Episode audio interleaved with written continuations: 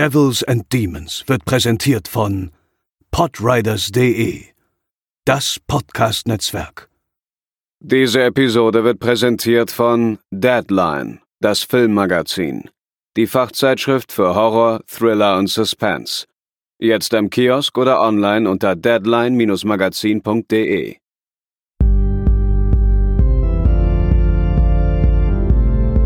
They're coming to get you, Barbara.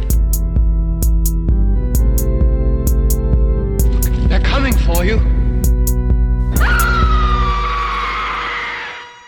Moin Moin und herzlich willkommen zur 294. Episode von Devils and Demons, der Horrorfilm-Podcast. Ich bin der Chris und bei mir sind heute André, ist wieder Moin. da.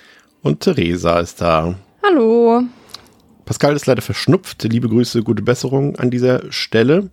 Ähm, bevor wir loslegen, äh, noch ein paar Verbraucherhinweise. Zum einen, äh, dickes Sorry ähm, für die letzte Episode. Wir haben leider erst äh, nach dem Upload festgestellt, dass da äh, ein ganz fieser Rauscher drauf ist über weite Teile der Folge. Das war äh, nicht unsere Absicht, aber ich glaube, ähm, ihr konntet die Folge trotzdem halbwegs genießen. Ähm, zweiter Hinweis ist nochmal der Hinweis aus Fantasy Filmfest das in manchen Städten schon läuft, in manchen Städten noch laufen wird. Holt euch bitte Karten, guckt da Filme. In Hamburg könnt ihr uns an dem Wochenende auch gerne Hallo sagen. Da sind wir alle vier zugange, hatten wir schon erwähnt. Also seid nicht scheu, seid nicht schüchtern. Ähm, kommt einfach zu uns. Äh, wir beißen nicht, glaube ich. Kommt drauf an. Hm. Wenn, wir, wenn wir schon was gegessen haben, dann vielleicht nicht. Ähm, ansonsten, ich, was wollte ich noch erzählen, aber ich weiß gerade gar nicht was machen wir mal erstmal einen harten Cut, André. Und zwar diese Woche jährt sich ähm, ein Datum oder hat sich bereits gejährt. Ähm, das werden jetzt sehr, ja, politisch kann man nicht sagen, eher sagen wir mal ähm, geschichtlich werden wir jetzt. Ähm, und zwar äh, 9-11 ist jetzt ähm, 22 Jahre her. Und ähm, ich habe mir so ein bisschen die Frage gestellt, ob das das erste geschichtliche Großereignis war, was irgendwie in meiner Welt irgendwas verändert hat, so großartig. Also klar, ich habe jetzt irgendwie auch den den äh, den Mauerfall und sowas miterlebt, aber da war ich halt drei Jahre alt und es war jetzt äh, dementsprechend für mich jetzt nicht besonders einprägsam. Also ich habe jetzt keine Erinnerungen an die DDR-Zeit zum Beispiel. Aber das war so das erste Geschichtsereignis, wo ich gemerkt habe, oh krass, auf der Welt gibt's irgendwie so Dinge, die irgendwie die Fugen auseinanderbrechen lassen können und die unser Weltbild vielleicht verändern können, die unser Leben verändern können. Und das war so das erste einschneidende Erlebnis. Und ähm, ich kann mich auch noch irgendwie genau daran, also super genau jetzt auch nicht mehr erinnern, aber als ich hatte relativ früh Schulschluss an dem Tag und bin nach Hause gekommen und irgendwie weiß ich gar nicht mehr, ich glaube, ich habe den Fernseher angemacht, zu Hause hatte noch irgendwie niemand das mitbekommen und habe das dann auf RTL gesehen. Ich kann mich noch erinnern, dass äh, Peter Klöppel war das, glaube ich, damals, der da irgendwie das ganz souverän irgendwie den ganzen Nachmittag und Mittag äh, da dieses Thema behandelt hat und ich konnte es irgendwie gar nicht fassen und glauben, was äh, meine Augen da sehen. Kannst du dich da noch dran erinnern, wie das für dich war damals? Ja, ja, auf jeden Fall. Und wie du schon sagst, ähm, alles davor, was so passiert ist, da war man einfach zu jung oder es hat nicht so den Impact gehabt. Also auf jeden Fall. Es ist somit das, glaube ich, so für, für unsere, für unser Alter, so Mitte 6, also Mitte 80er geboren. Ist, glaube ich, so der, der erste einsteigende Punkt, wo man gemerkt hat, es passieren halt auch krasse Dinge, nicht nur vor der eigenen Haustür, so blöd gesagt. Ähm, und ja, ja, weiß ich noch, ich saß, ich weiß gar nicht, ich glaube, ich saß am Rechner oder so, Fernseher lief so nebenbei. Und plötzlich waren ja überall Sondersendungen, ne? War ja, ja alles unterbrochen und äh, genau, ich hier RTL und so. Äh, Peter Klöppel, war ich auch noch, habe ich auch geguckt, glaube ich. Ähm, ja, ich war irgendwas am Zocken oder so und plötzlich fing das halt nebenbei so an und man hat, ich habe es erst, man hat's erst gar nicht so realisiert irgendwie. War irgendwie so, okay, da, was passiert da, ist was los irgendwie und ähm, war jetzt auch noch nicht, war ja nicht die Zeit von Social Media und Co. Äh, und, und dass man ständig auf Twitter irgendwie eh alles instant mitbekommt, sondern es war halt so tröpfchenweise, ne? Es fing so an und ähm, ja, hat das erst nur so mit, mit halbem Ohr verfolgt, so und, und dann nach und nach hat man dann irgendwie immer mehr realisiert, dass da gerade was wirklich Großes passiert, irgendwie, was, was richtig Einschneidendes ist. Aber das hat man, finde ich, auch, also in dem Moment erstmal gar, habe ich das, habe ich das nicht so richtig realisiert. Ich habe das erst so nebenbei mitlaufen lassen, dann irgendwann irgendwie keine Man hat es ja dann noch live mitgekriegt, ne? Das, also quasi das zweite Flugzeug ist ja dann quasi vor laufenden Kameras reingeflogen, ne? Ja, ja, genau. Ähm, und dann irgendwann, ne, kam dann auch so wie Eltern mal und er guckt, ne, hier, guck mal und, und überhaupt, aber ja, so, er erstmal instant realisiert ist, was da gerade passiert, hat man, finde ich, so gar nicht, sondern es war dann eher, eher so, ja, so halbe Stunde um halbe Stunde, die das so voranging, dass man da irgendwie gecheckt hat, was da eigentlich gerade krasses passiert irgendwie, aber ähm, ja, war, war, war schon irgendwie abgefahren und wirkte halt natürlich so weit weg irgendwo, aber trotzdem war es, ja, trotzdem, wie du gesagt hast, so hat man trotzdem gemerkt, okay, hier passiert gerade echt was, was Großes, was irgendwie, was, was Einschneidendes, ja. Ich kann mich auch erinnern, dass die Lehrer überhaupt keinerlei Kompetenzen am nächsten Tag in der Schule gezeigt haben dafür, wie sie das jetzt irgendwie behandeln sollen, ob sie das aufgreifen sollen. Also manche Lehrer haben halt gar nichts gemacht, äh, logischerweise irgendwie, weil sie nicht wussten, also weil sie dachten, es gehört jetzt nicht in unser, in unser, in unser Kompetenzbereich rein. Ist, glaube ich, vielleicht auch besser, bevor man Schwachsinn sagt, als äh, gerade am nächsten Tag, wo noch irgendwie die, die Tatsachen ja alle noch gar nicht klar waren. Ähm, dann sagt man lieber nichts, aber wir waren halt, ja, wie alt waren wir da? 13, 14. Ja, ich weiß nicht, ob man da als, als lehrende Person irgendwie schon eine, so eine Art Fürsorgepflicht hat, äh, die, die da mit einhergeht, dass man sich damit mit den, mit den Kindern beschäftigen soll. Und wir haben auf jeden Fall gab es, es muss auch am nächsten Tag schon gewesen sein, haben wir, ähm, ich hatte das mal schon mal irgendwo erzählt, glaube ich, eine Schweigeminute im Sportunterricht. Und unser Lehrer, ähm, der hatte da gar keinen Bock drauf. Der hat irgendwie nach zwei Sekunden gesagt, so jetzt habe ich die Schnauze voll, jetzt äh, lauft mal eure Runden zum Aufwärmen, so also auch völlig ja empathielos. Also das war irgendwie schon, ich glaube, da waren alle einfach so ein bisschen mit überfordert äh, mit der Situation.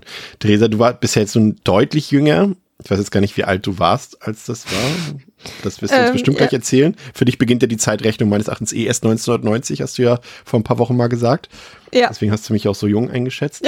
äh, ähm, hast du damals schon aktiv was davon mitbekommen? Und wenn ja, äh, wie war der Umgang da in deinem Umfeld mit dem Thema? Ich war zweieinhalb Jahre alt, ich habe nicht ah, ja, okay. mitbekommen. Gut. Was da passiert. Also ich glaube, so das erste, was ich so richtig mitbekommen habe, war dann, ähm, dann war das 2013, 14, 15, diese Charlie Hebdo-Anschläge, das war, glaube ich, eine mhm. große Sache. Das war, glaube ich, so das Erste, was ich so richtig bewusst mitbekommen habe, wo ich dachte, ja, okay, jetzt, wo ich auch so dachte, hm, wer weiß, ist das der Anfang vom Dritten Weltkrieg? Man weiß es nicht. Irgendwie ja, das haben wir damals auch gedacht, tatsächlich. So, und ja, das war so, glaube ich, so das erste ähm, Ereignis für mich und das wurde da schon auch total viel ähm, bei mir halt in der Schule aber besprochen. Aber vielleicht hat man daraus auch irgendwie gelernt, sag ich mal, wie man irgendwie damit umgeht. Aber jetzt halt auch eher in ähm, ja Fächern, wo es sich halt anbietet. Also wenn man das jetzt im Matheunterricht irgendwie nicht thematisiert, verstehe ich schon. Aber ähm, ja, ich glaube gerade eher vielleicht, also oder auch wenn man irgendwie, man hat ja auch einen Klassenlehrer, Klassenlehrerin, wenn man bei dieser Person dann halt eben ein Fach hätte, finde ich, kann das irgendwie dann schon vielleicht auch mal angesprochen werden. Oder halt eben bei, ja, Politikunterricht, Geschichte, whatever. Das stimmt. Weil der Geschichtsunterricht irgendwie immer relativ früh, also nicht zeitlich, aber in, in der Geschichte selbst hört der Geschichtsunterricht irgendwie gefühlt immer ziemlich früh auf, habe ich das Gefühl, dass man da irgendwie nicht, ich weiß gar nicht, also in der Moderne, wo haben wir da aufgehört? Themen, Themen zu behandeln. Ich glaube, also die DDR haben wir, glaube ich, noch, noch angekratzt, aber das war es dann aber, glaube ich, schon. Ich weiß gar nicht, ob wir überhaupt die Wiedervereinigung noch geschafft haben. also, naja. Ja, wie schaffen wir jetzt den Spagat äh, zu unserem eigentlichen Hauptthema heute? Gar nicht. Deswegen äh, machen wir jetzt einfach hier einen, einen Kaltstart sozusagen. Ähm, wir sind euch noch ein paar Filme aus der Prom Night-Reihe schuldig. Leider äh, und zwar die Filme 3 und 4 und äh, das äh, Remake, über das wir dann nächste Woche sprechen werden. Heute soll es um Teil 3 gehen und um Teil 4. Und wir machen jetzt den Anfang, logischerweise, mit Prom Night 3, The Last Kiss aus dem Jahre 1989. Und ihr habt ja äh, im ersten Teil unserer Prom Night Besprechung schon gelernt, dass der zweite Teil ja eigentlich nicht so ein richtiger Prom Night Film war oder als äh, Prom Night Film gedacht war, sondern äh, The Haunting of Hamilton High war und so ähnlich ist es auch beim dritten Teil gewesen. Auch hier war das äh, Drehbuch schon vorher fertig ähm, und stammte auch vom selben Autoren wie bei Prom Night 2 ähm, und dementsprechend war dieses Drehbuch eigentlich auch The Haunting of Hamilton High 2, ähm, aber wurde dann nach der Titeländerung und äh, nach dezenter Filmanpassung ähm, von Hello Mary Lou damals, also dem zweiten Teil, zu einer noch weiteren Fortsetzung. Dieses Mal sogar mit einem Zusammenhang, aber dazu später mehr. Zunächst ähm, liest uns Theresa kurz die Verpackungsbeilage der DVD zu Prom Night 3 vor. Mhm. Mary Lou kehrt aus der Hölle zurück. Als sie zurück an ihr blutiges Werk gehen will, verliebt sie sich in den Schüler, Alex, der ebenfalls von Mary Lou angetan ist. Doch als sie anfängt, seine Feinde umzubringen, erkennt er, worauf er sich eingelassen hat. Und es gibt kein Entkommen aus dieser Beziehung. Am Abend der High School Prom Night kommt die Wahrheit ans Licht und Alex muss Mary Lou in die Hölle folgen, um mit ihr den finalen Kampf auszutragen. Ja, der Film ist von North Star Entertainment und ist eine kanadische Produktion, hat auf Letterboxd eine Durchschnittswertung von 2,6 von 5, auf der IMDb eine 4,6 von 10, kam tatsächlich ins Kino, allerdings nur in Kanada und auch relativ limitiert, wenn ich es richtig mitbekommen habe. Im März 1990 kam in den USA direkt auf Video raus, im Juni 1990 und in Deutschland auch direkt auf Video im Februar 1991. Wenn ihr den Film sehen wollt, gibt es äh, ja ein paar Möglichkeiten. Ähm, es gibt diese äh, Quadrologie-Box, ähm, sowohl von Splendid Films als auch von äh, Koch Media beziehungsweise Pleon Pictures, ist aber fast überall vergriffen. Aber wenn ihr die findet, ist es, glaube ich, generell die beste Variante, um diese vier Filme zu gucken. Ähm, den dritten Teil gibt's aber auch als Einzel-DVD für 10 Euro. Ähm, da ist ein FSK 16 drauf und der hat eine andere Angabe der Lauflänge, ist aber trotzdem die ungekürzte Version. Andernfalls kann man den Film auch, ähm, wenn ihr ein bisschen sucht, in einer ziemlich schlechten Auflösung auf YouTube gucken. Auch da keine Scheu davor. Die DVD hat, glaube ich, sogar eine niedrigere Auflösung als ähm, dieser äh, YouTube-Upload, muss ich gestehen. Also als ich den Film jetzt nochmal geguckt habe, also das war echt schon, hat man Augenschmerzen von bekommen. Also ähm, eine richtig gute Version gibt's nicht. Also ich glaube, das ist mal so eine Filmreihe, die hätte durchaus mal, jetzt vielleicht nicht qualitativ, aber generell mal einen guten eine gute VÖ verdient irgendwie. Der Film läuft 97 Minuten. Ähm, es gibt die Uncut-Fassung, die bei uns, wie gesagt, mittlerweile eine FSK 16 hat. Es gibt aber auch eine gekürzte Version in den USA, die damals für TV-Ausstrahlung verwendet wurde. Ähm, die ist allerdings nicht empfehlenswert. Ähm, ich habe da mal ein bisschen reingeskippt, die ist hier auch auf der DVD drauf gewesen. Da fehlt dann doch schon eine ganze Menge. Content Note oder Content Warning gibt's heute nicht. Der Bodycount des Films äh, beträgt acht Todesfälle oder Kills, äh, nennen wir sie mal, und davon passiert einer offscreen. Ähm, Theresa, ich würde sagen, in Sachen Brutalität würde ich hier beim dritten Teil aufgrund doch von so zwei, drei etwas derberen Splatter-Effekten eine drei von fünf vergeben. Aber was den Gruselfaktor angeht, äh, also da war für mich gar nichts drin. Also da bin ich bei einer 0,5 von 5. Ja, mh, mm, ich bin mir gerade nicht ganz sicher. Er kommt mir auch nicht so brutal vor. Aber vielleicht liegt das auch halt an der Tonalität des Films und mhm. wie das Ganze inszeniert ist. Deswegen würde ich da jetzt einfach mal mitgehen mit so ein bisschen einer Tendenz vielleicht nach unten, so in der retrospektiven Wahrnehmung. Aber wahrscheinlich hast du schon recht. André, was würdest du sagen in Sachen Brutalität und Gruselfaktor? Was würdest du vergeben?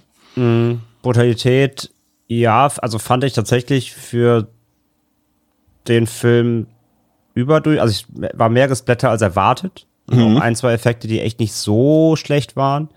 Dafür, dass die, dass die, das Production Value insgesamt halt ja auch äh, doch eher sehr niedrig ist. sehr ähm, runtergefahren, ja. Sehr runtergefahren. Deswegen von den Effekten war ich gar, war ich auf jeden Fall überrascht im positiven Sinne. Deswegen ähm, wäre ich auch fast bei einer 3. Ich finde, da gibt es schon ein, zwei, die echt, echt ganz derbe sind von, vom Effekt her. Ähm, ja, Grusel finde ich auch nicht. Also Grusel hat der Film eher fast gar nicht. Also ich bin fast bei einer Null. Ähm, maybe, ja. maybe ein, zwei mhm. kleine Sequenzen, aber also ich musste mehr lachen als, als andere. Also von daher, ähm, ja, also wenn man sich gruseln will, ist auf jeden Fall der dritte Teil nicht die Wahl.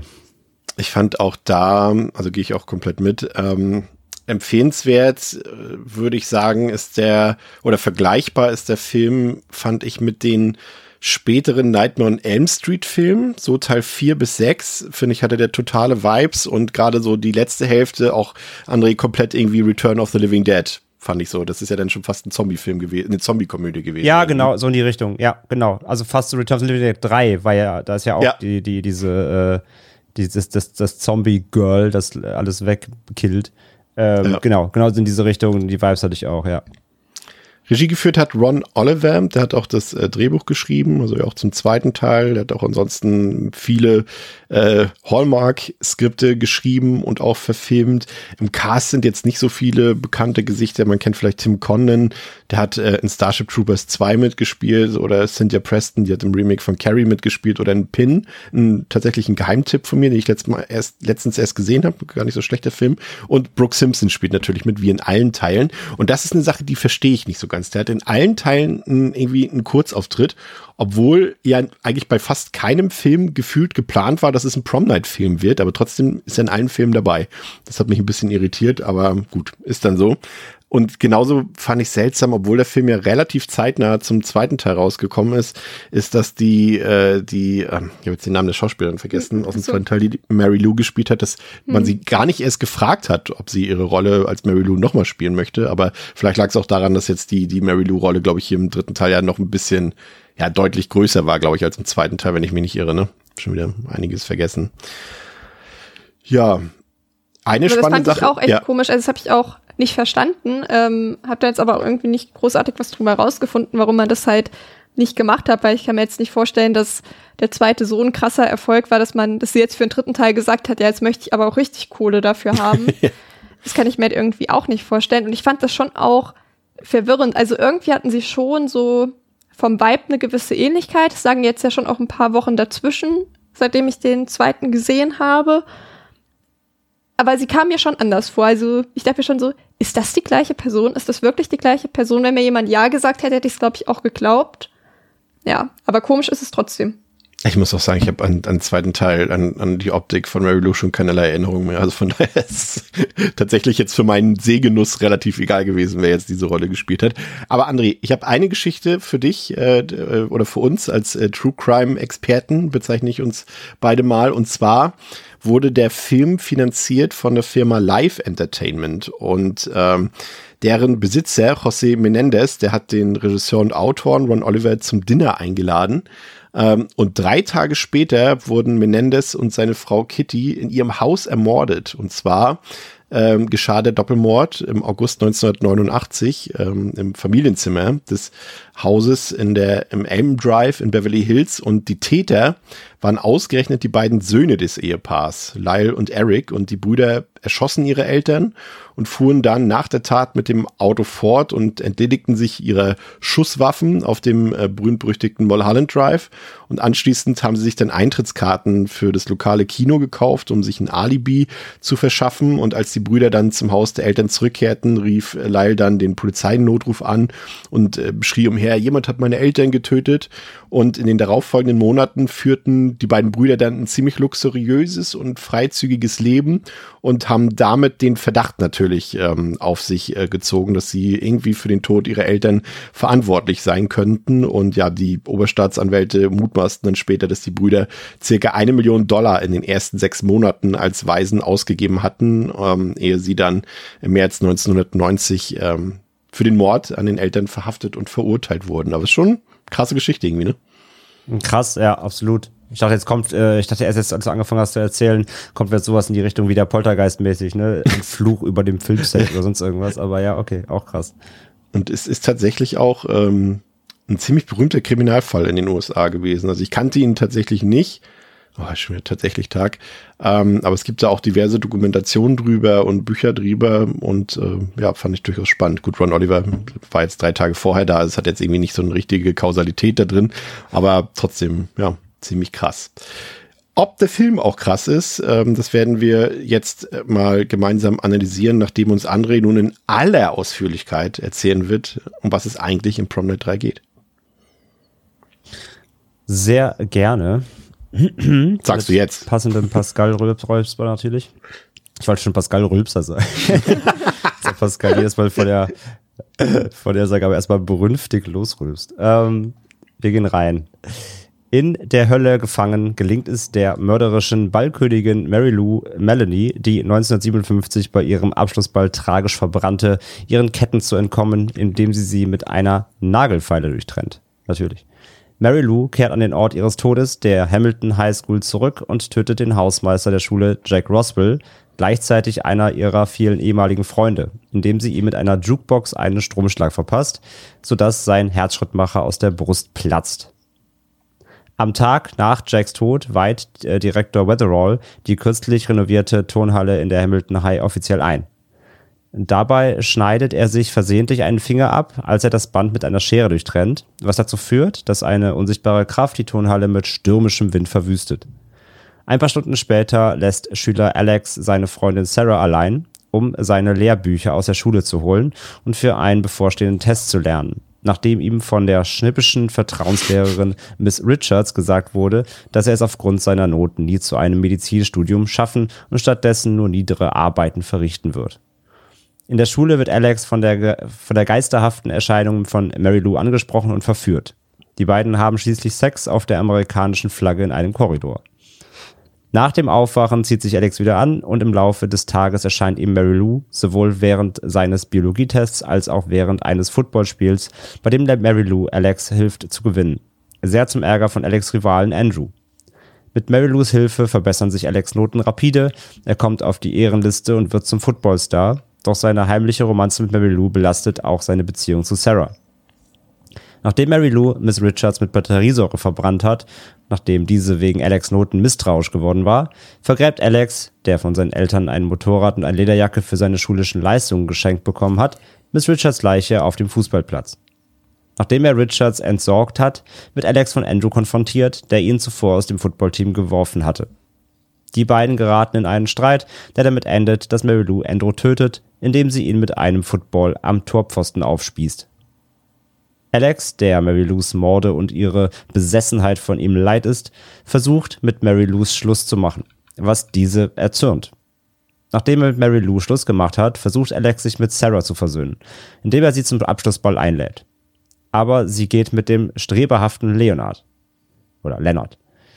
Da er sich von Mary Lou verfolgt fühlt, erzählt Alex seinem besten Freund Shane alles, was passiert ist, was Mary Lou dazu veranlasst, Shane zu töten, indem sie ihm das Herz herausreißt.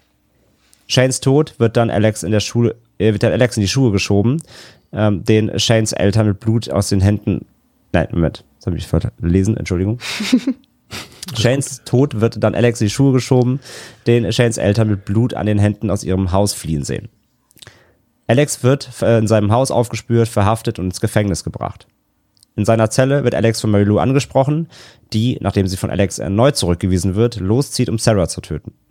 Jedoch nicht, ohne Alex die Schlüssel für die Zelle zu hinterlassen. Während Alex also zum Abschlussball rast und Officer Larry zwingt, ihn mit vorgehaltener Abschlussball Waffe... ist auch gut. Abschlussball. so viel Denglisch heute schon wieder und, mit ihn, und ihn mit vorgehaltener Waffe da, äh, dorthin zu fahren, wird Sarah von Mary Lou angegriffen, die Leonard getötet hatte, indem sie ihn in ein Magnetband einwickelte. Als Mary Lou Sarah auf der Bühne töten will, geht Alex freiwillig mit Mary Lou in die Hölle und lässt sie versprechen, dass sie alle anderen Ruhe lässt, wenn er mit ihr geht. Als Mary Lou und Alex in den Boden hinabsteigen, folgt Sarah ihnen und springt in das Portal, bevor es sich schließt. Nachdem sie in einer albtraumhaften Version der Hamilton High mit einem behelfsmäßigen Flammenwerfer gegen die Zombie-Versionen von Shane, Leonard und Andrew gekämpft hat, spürt Sarah Alex in der Tonhalle auf. Dort sieht sie, wie Mary Lou Alex töten will, damit er für alle Ewigkeit ihre Ballkönig sein kann. Sarah schafft es nach einem kurzen Kampf mit Mary Lou, diese in die Luft zu jagen, indem sie ihren Flammenwerfer als Bombe benutzt. Alex und Sarah machen sich auf den Weg zu, seiner zu einer Garage in der Schule und verkabeln ein Auto kurz. Schließen, ich glaube, schließen ein Auto kurz. Ja. Als sie eine verkohlte Mary Lou im Wege stehen sehen, fährt Alex in sie hinein und sie verschwinden und tauchen auf einer echten Straße wieder auf. Sie sind nicht mehr in der Hölle. In dem Glauben, dass nun alles vorbei ist, fahren Alex und Sarah zu einem Dinner, äh, zu einem Diner, um ihre Eltern zu kontaktieren. Mary Lou taucht jedoch ebenfalls wieder auf und durchbohrt Sarah mit ihrem Arm und tötet sie. Während Alex versucht, die anderen um sich herum um zur Hilfe zu rufen, stellt er fest, dass er sich in den 1950er Jahren befindet, wo alle um ihn herum offenbar wieder äh, sehen noch hören können. Als er den letzten Restverstand verliert, gesteht er Mary Lou seine Niederlage ein und muss hysterisch lachen. Vielen Dank, André. Ähm, wir gönnen, äh, Theresa, wir gönnen André jetzt mal kurz ein, ein paar Sekunden Verschnaufpause. Ja, gerne. Und ich st stelle dir die Frage schon mal vorab, äh, bevor wir jetzt ein bisschen ins Detail gehen. Ähm, für die meisten Horrorfans gilt Prom Night 3 als bester Teil der Reihe. Würdest du da zustimmen? Nein, ich finde der zweite Teil ist der beste. Mit Abstand. Aber äh, kannst du es nachvollziehen, dass die meisten hier den Appeal beim dritten Teil sehen? Ja, weil der noch mal ein bisschen alberner ist als der zweite Teil. Vielleicht ist so der zweite Teil für manche so nichts Halbes, nichts Ganzes. Und der dritte Teil hat wirklich so viel lächerliche Szenen einfach. Oder es das heißt lächerlich, aber halt einfach so, die halt einfach so richtig goofy sind irgendwie. Ähm, und der halt wirklich, ja, komplett weggeht eigentlich so vom, von Grusel und Spannung und Horror und einfach halt absurde Szenen bietet. Also ich kann das ja aus dem Gesichtspunkt irgendwie schon verstehen, aber ich mag den zweiten deutlich lieber. André, was hier auffällt, ist, dass Mary Lou, also sie kehrt ja wieder zurück, ähm, was zumindest mal ein bisschen Kohärenz in die Prom Night-Reihe reinbringt, auch wenn wir das ja mit Teil 4 schon wieder ad acta gelegt haben dann. Aber ähm, ich habe das Gefühl, dass man hier versucht hat, sie als Gesicht der Reihe zu etablieren. Also wir wissen ja, dass es eher vergeblich dann war.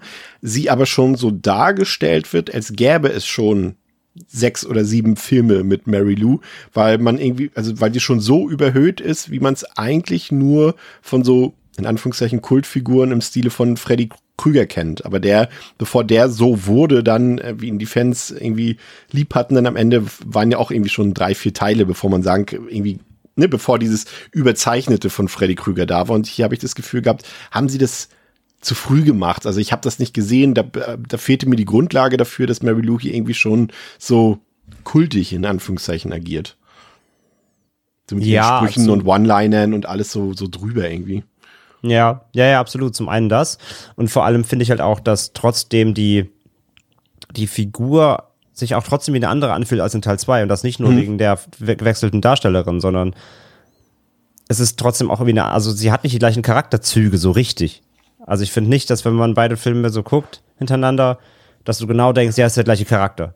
Oder es hat die gleiche Intention. Oder also, ja, du hast diesen Charakter, sie hat den gleichen Namen, aber so richtig von der Art und Weise, wie sie sich verhält, oder dass jetzt da die Rache-Version von, aus der von Teil 2 ist, also das, das sehe ich auch gar nicht so richtig. Also da fehlt mir auch der richtige Aufbau der Figur, also so einer ja. richtigen Figur, die eigene Character-Traits hat, die vielleicht einmal im, die vielleicht in, Dinge, die sie im realen Leben auch gesagt und getan hat, dann so, weißt du, so alterniert und das dann halt in der, in ihrer Höllen-Killer-Version anders verpackt. Also da fehlen komplette Grundsätze, wie du sagst. Und äh, wie gesagt, aber vor allem fühle ich auch gar nicht, dass das die gleiche wie Figur aus, wie aus dem zweiten sein soll, weil natürlich auch die Tonalität des ganzen Films ganz nochmal ganz anders ist. Ja.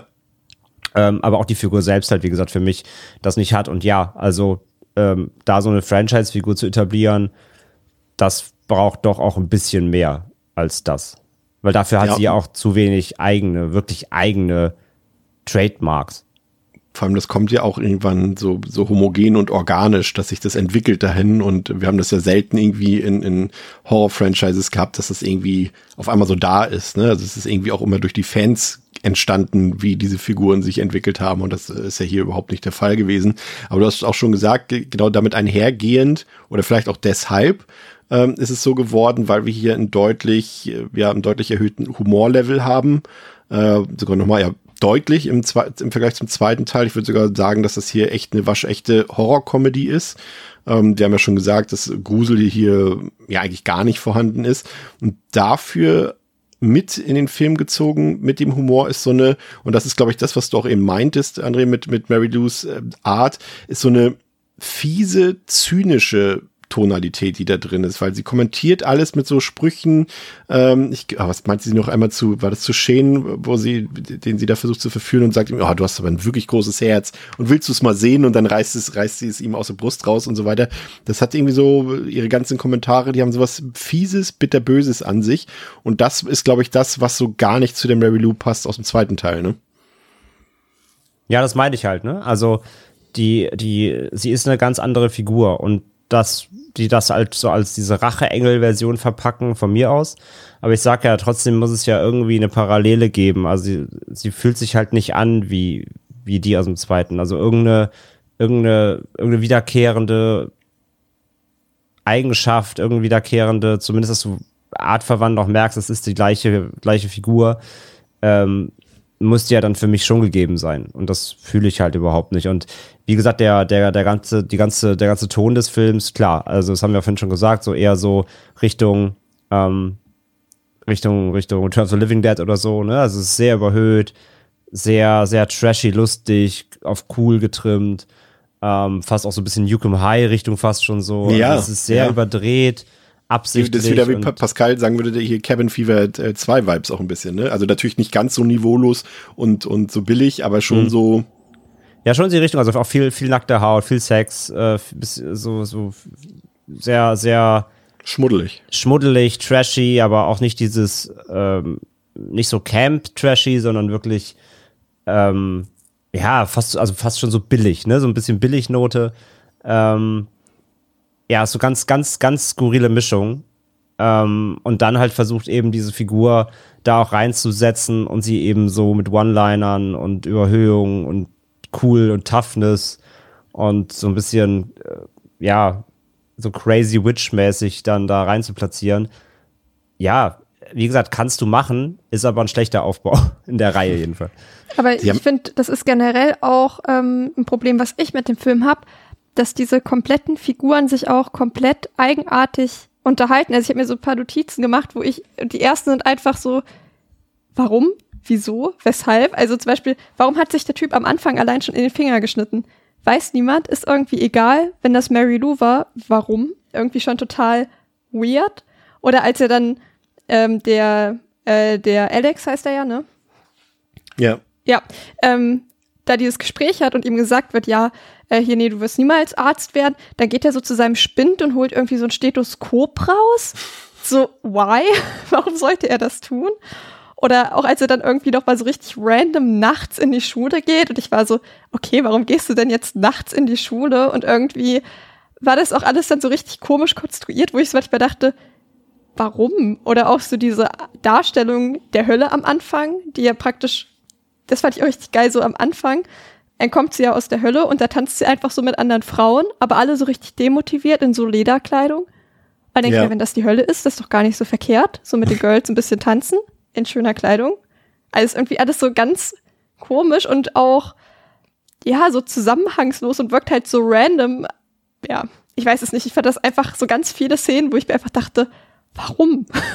Wie, wie bist du denn mit der, mit der Humorebene klargekommen? Hat das für dich trotzdem halbwegs funktioniert? Weil es ist ja, ne, wir haben ja schon festgestellt, äh, haben jetzt ja schon mehrfach gesagt, auch wirklich sehr übertrieben erhöht. Ähm, ich glaube, in manchen Szenen äh, lief ja sogar richtige so Slapstick. Musik so, ne? So Die richtig Musik, so, die war richtig schlimm. sowas. Ja.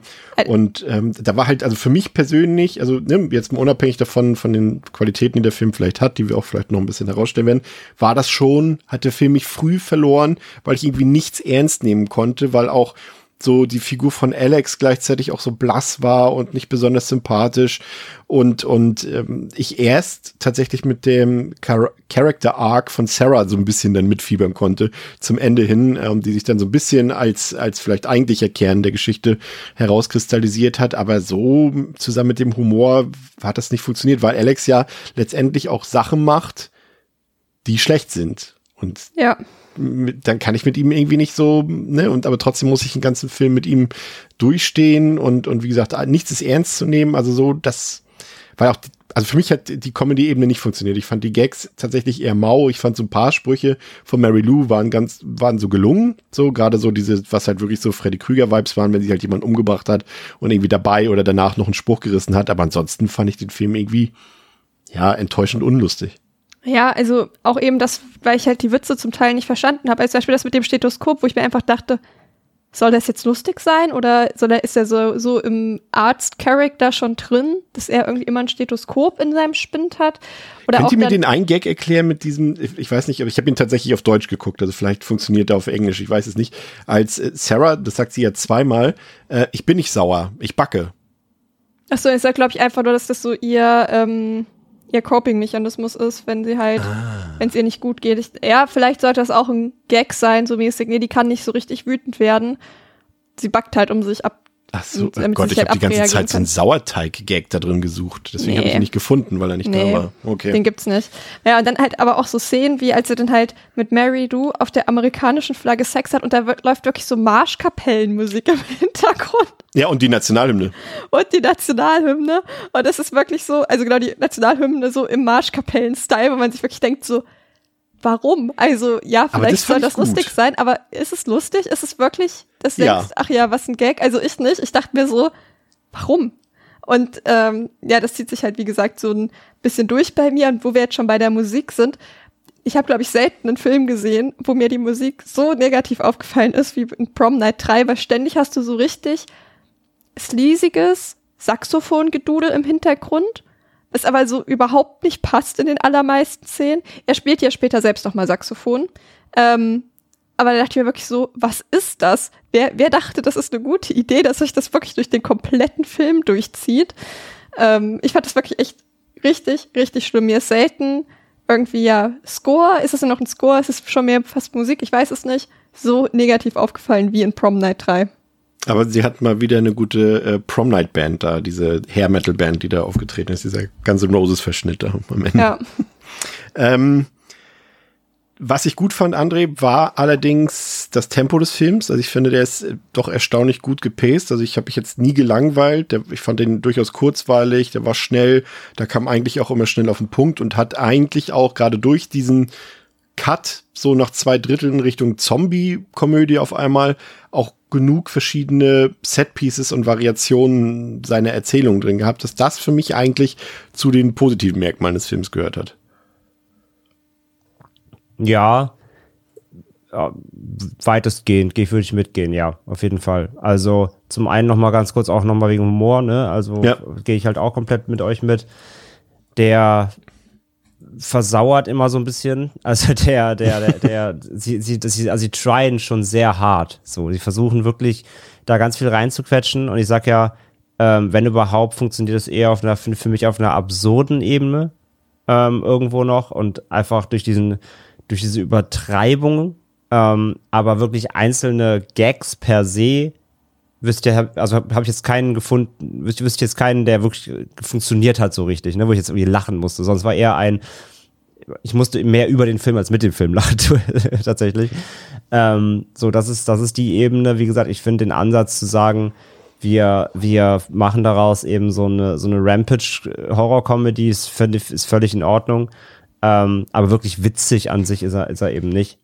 Ähm, Ich, ich fand deinen Vergleich vorhin, weil du sagtest äh, äh, Newcomb High. Ich finde tatsächlich, dass der, dass der wirkt wie ein Trauma-Film, aber ohne, dass er die richtigen Grenzen, die Trauma immer überschritten hat, dass er die auch überschreitet. Und das ist, glaube ich, so ein bisschen das, was hier fehlt, dass sie, dass sie, dass sie nur so eine bestimmte bis zu einem bestimmten Punkt gegangen sind. Aber damit der Film hätte gut werden können, hätten sie das überschreiten müssen. Meines Erachtens. Ja, er reißt halt nichts ein, ne? Also er bewegt sich halt auf so einer bisschen debilen, überzeichneten Highschool-Comedy-Niveau, ähm, ohne aber, wie du sagst, ohne irgendwelche was auszuloten oder eigene Ideen oder äh, irgendwas zu machen, wo du denkst, oh shit, das haben sie sich wirklich gemacht, so, ne? Also Ja. das gibt's ja überhaupt nicht. Das ist quasi halt- nicht geschmacklos genug. Ja, in dem, in dem Sinne halt nicht. Es ist halt so ein bisschen an der Gürtellinie kratzend, aber halt auch jetzt nicht irgendwie zu derbe oder so. Ne? Es ist halt alles sehr ähm, so Hihihi-Humor, so irgendwo, keine Ahnung. Es ist alles so sehr, sehr tausendmal gesehen. Hm. Von daher, so, das ist die, also dass die Ebene per se stört mich auch gar nicht bei dem Film und ähm, macht ihn zumindest auch nochmal anders als die anderen beiden. Ne? Ist ja auch äh, so, ich meine, wir hatten jetzt auch schon genug Reihen hier, wo dann einfach immer more of the same gemacht wurde, letztendlich. Ähm, hier ist es zumindest so, dass man verschiedene Ansätze hat. Das ist ja schon mal etwas in, einer, in so einer Reihe. Ähm, von daher, das, das, das ist auf jeden Fall nicht was, was mich an dem Film irgendwie stört. Also, dass, dass, der, dass sie mehr diesen Trash-Comedy-Weg eingeschlagen haben, fair enough. Ähm, auch wenn er halt nicht komplett funktioniert so. Und ähm, so, was meinst du jetzt eben noch, was hat für dich funktioniert?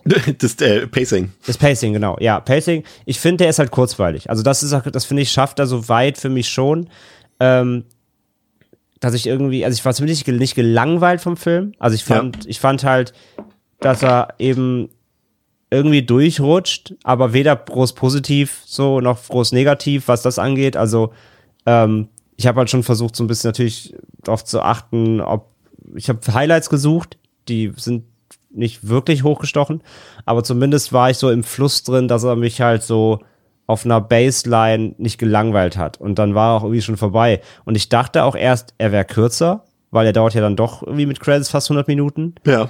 Ich hatte eher das Gefühl, er wäre so ein 80er-Kandidat. Also 80 Minuten, irgendwas um die 80 rum. Ähm, also da muss ich ihm auch irgendwie Props geben, so ein bisschen zumindest so wirklich gezogen fühlt er sich definitiv nicht an. Ähm, aber eben gleichzeitig, wie gesagt, trotzdem fehlen dann wie trotzdem Highlights. Also es gibt jetzt nicht viel, ähm, außer vielleicht ein, zwei Szenen, wie zum Beispiel eben dieses, dieses Herz, wo sie da durch, durchs Sofa ihm das Herz so rauspusht oder sowas.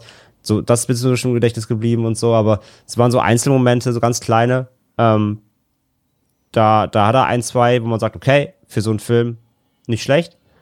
Aber sonst eben, es gibt jetzt keinen mega Gag, es gibt keine mega kreative Idee, äh, die raussticht. Ah, eine auch Idee. nicht die Bananasplit-Leiche. Ja, okay. Ja. Halbwegs, halbwegs.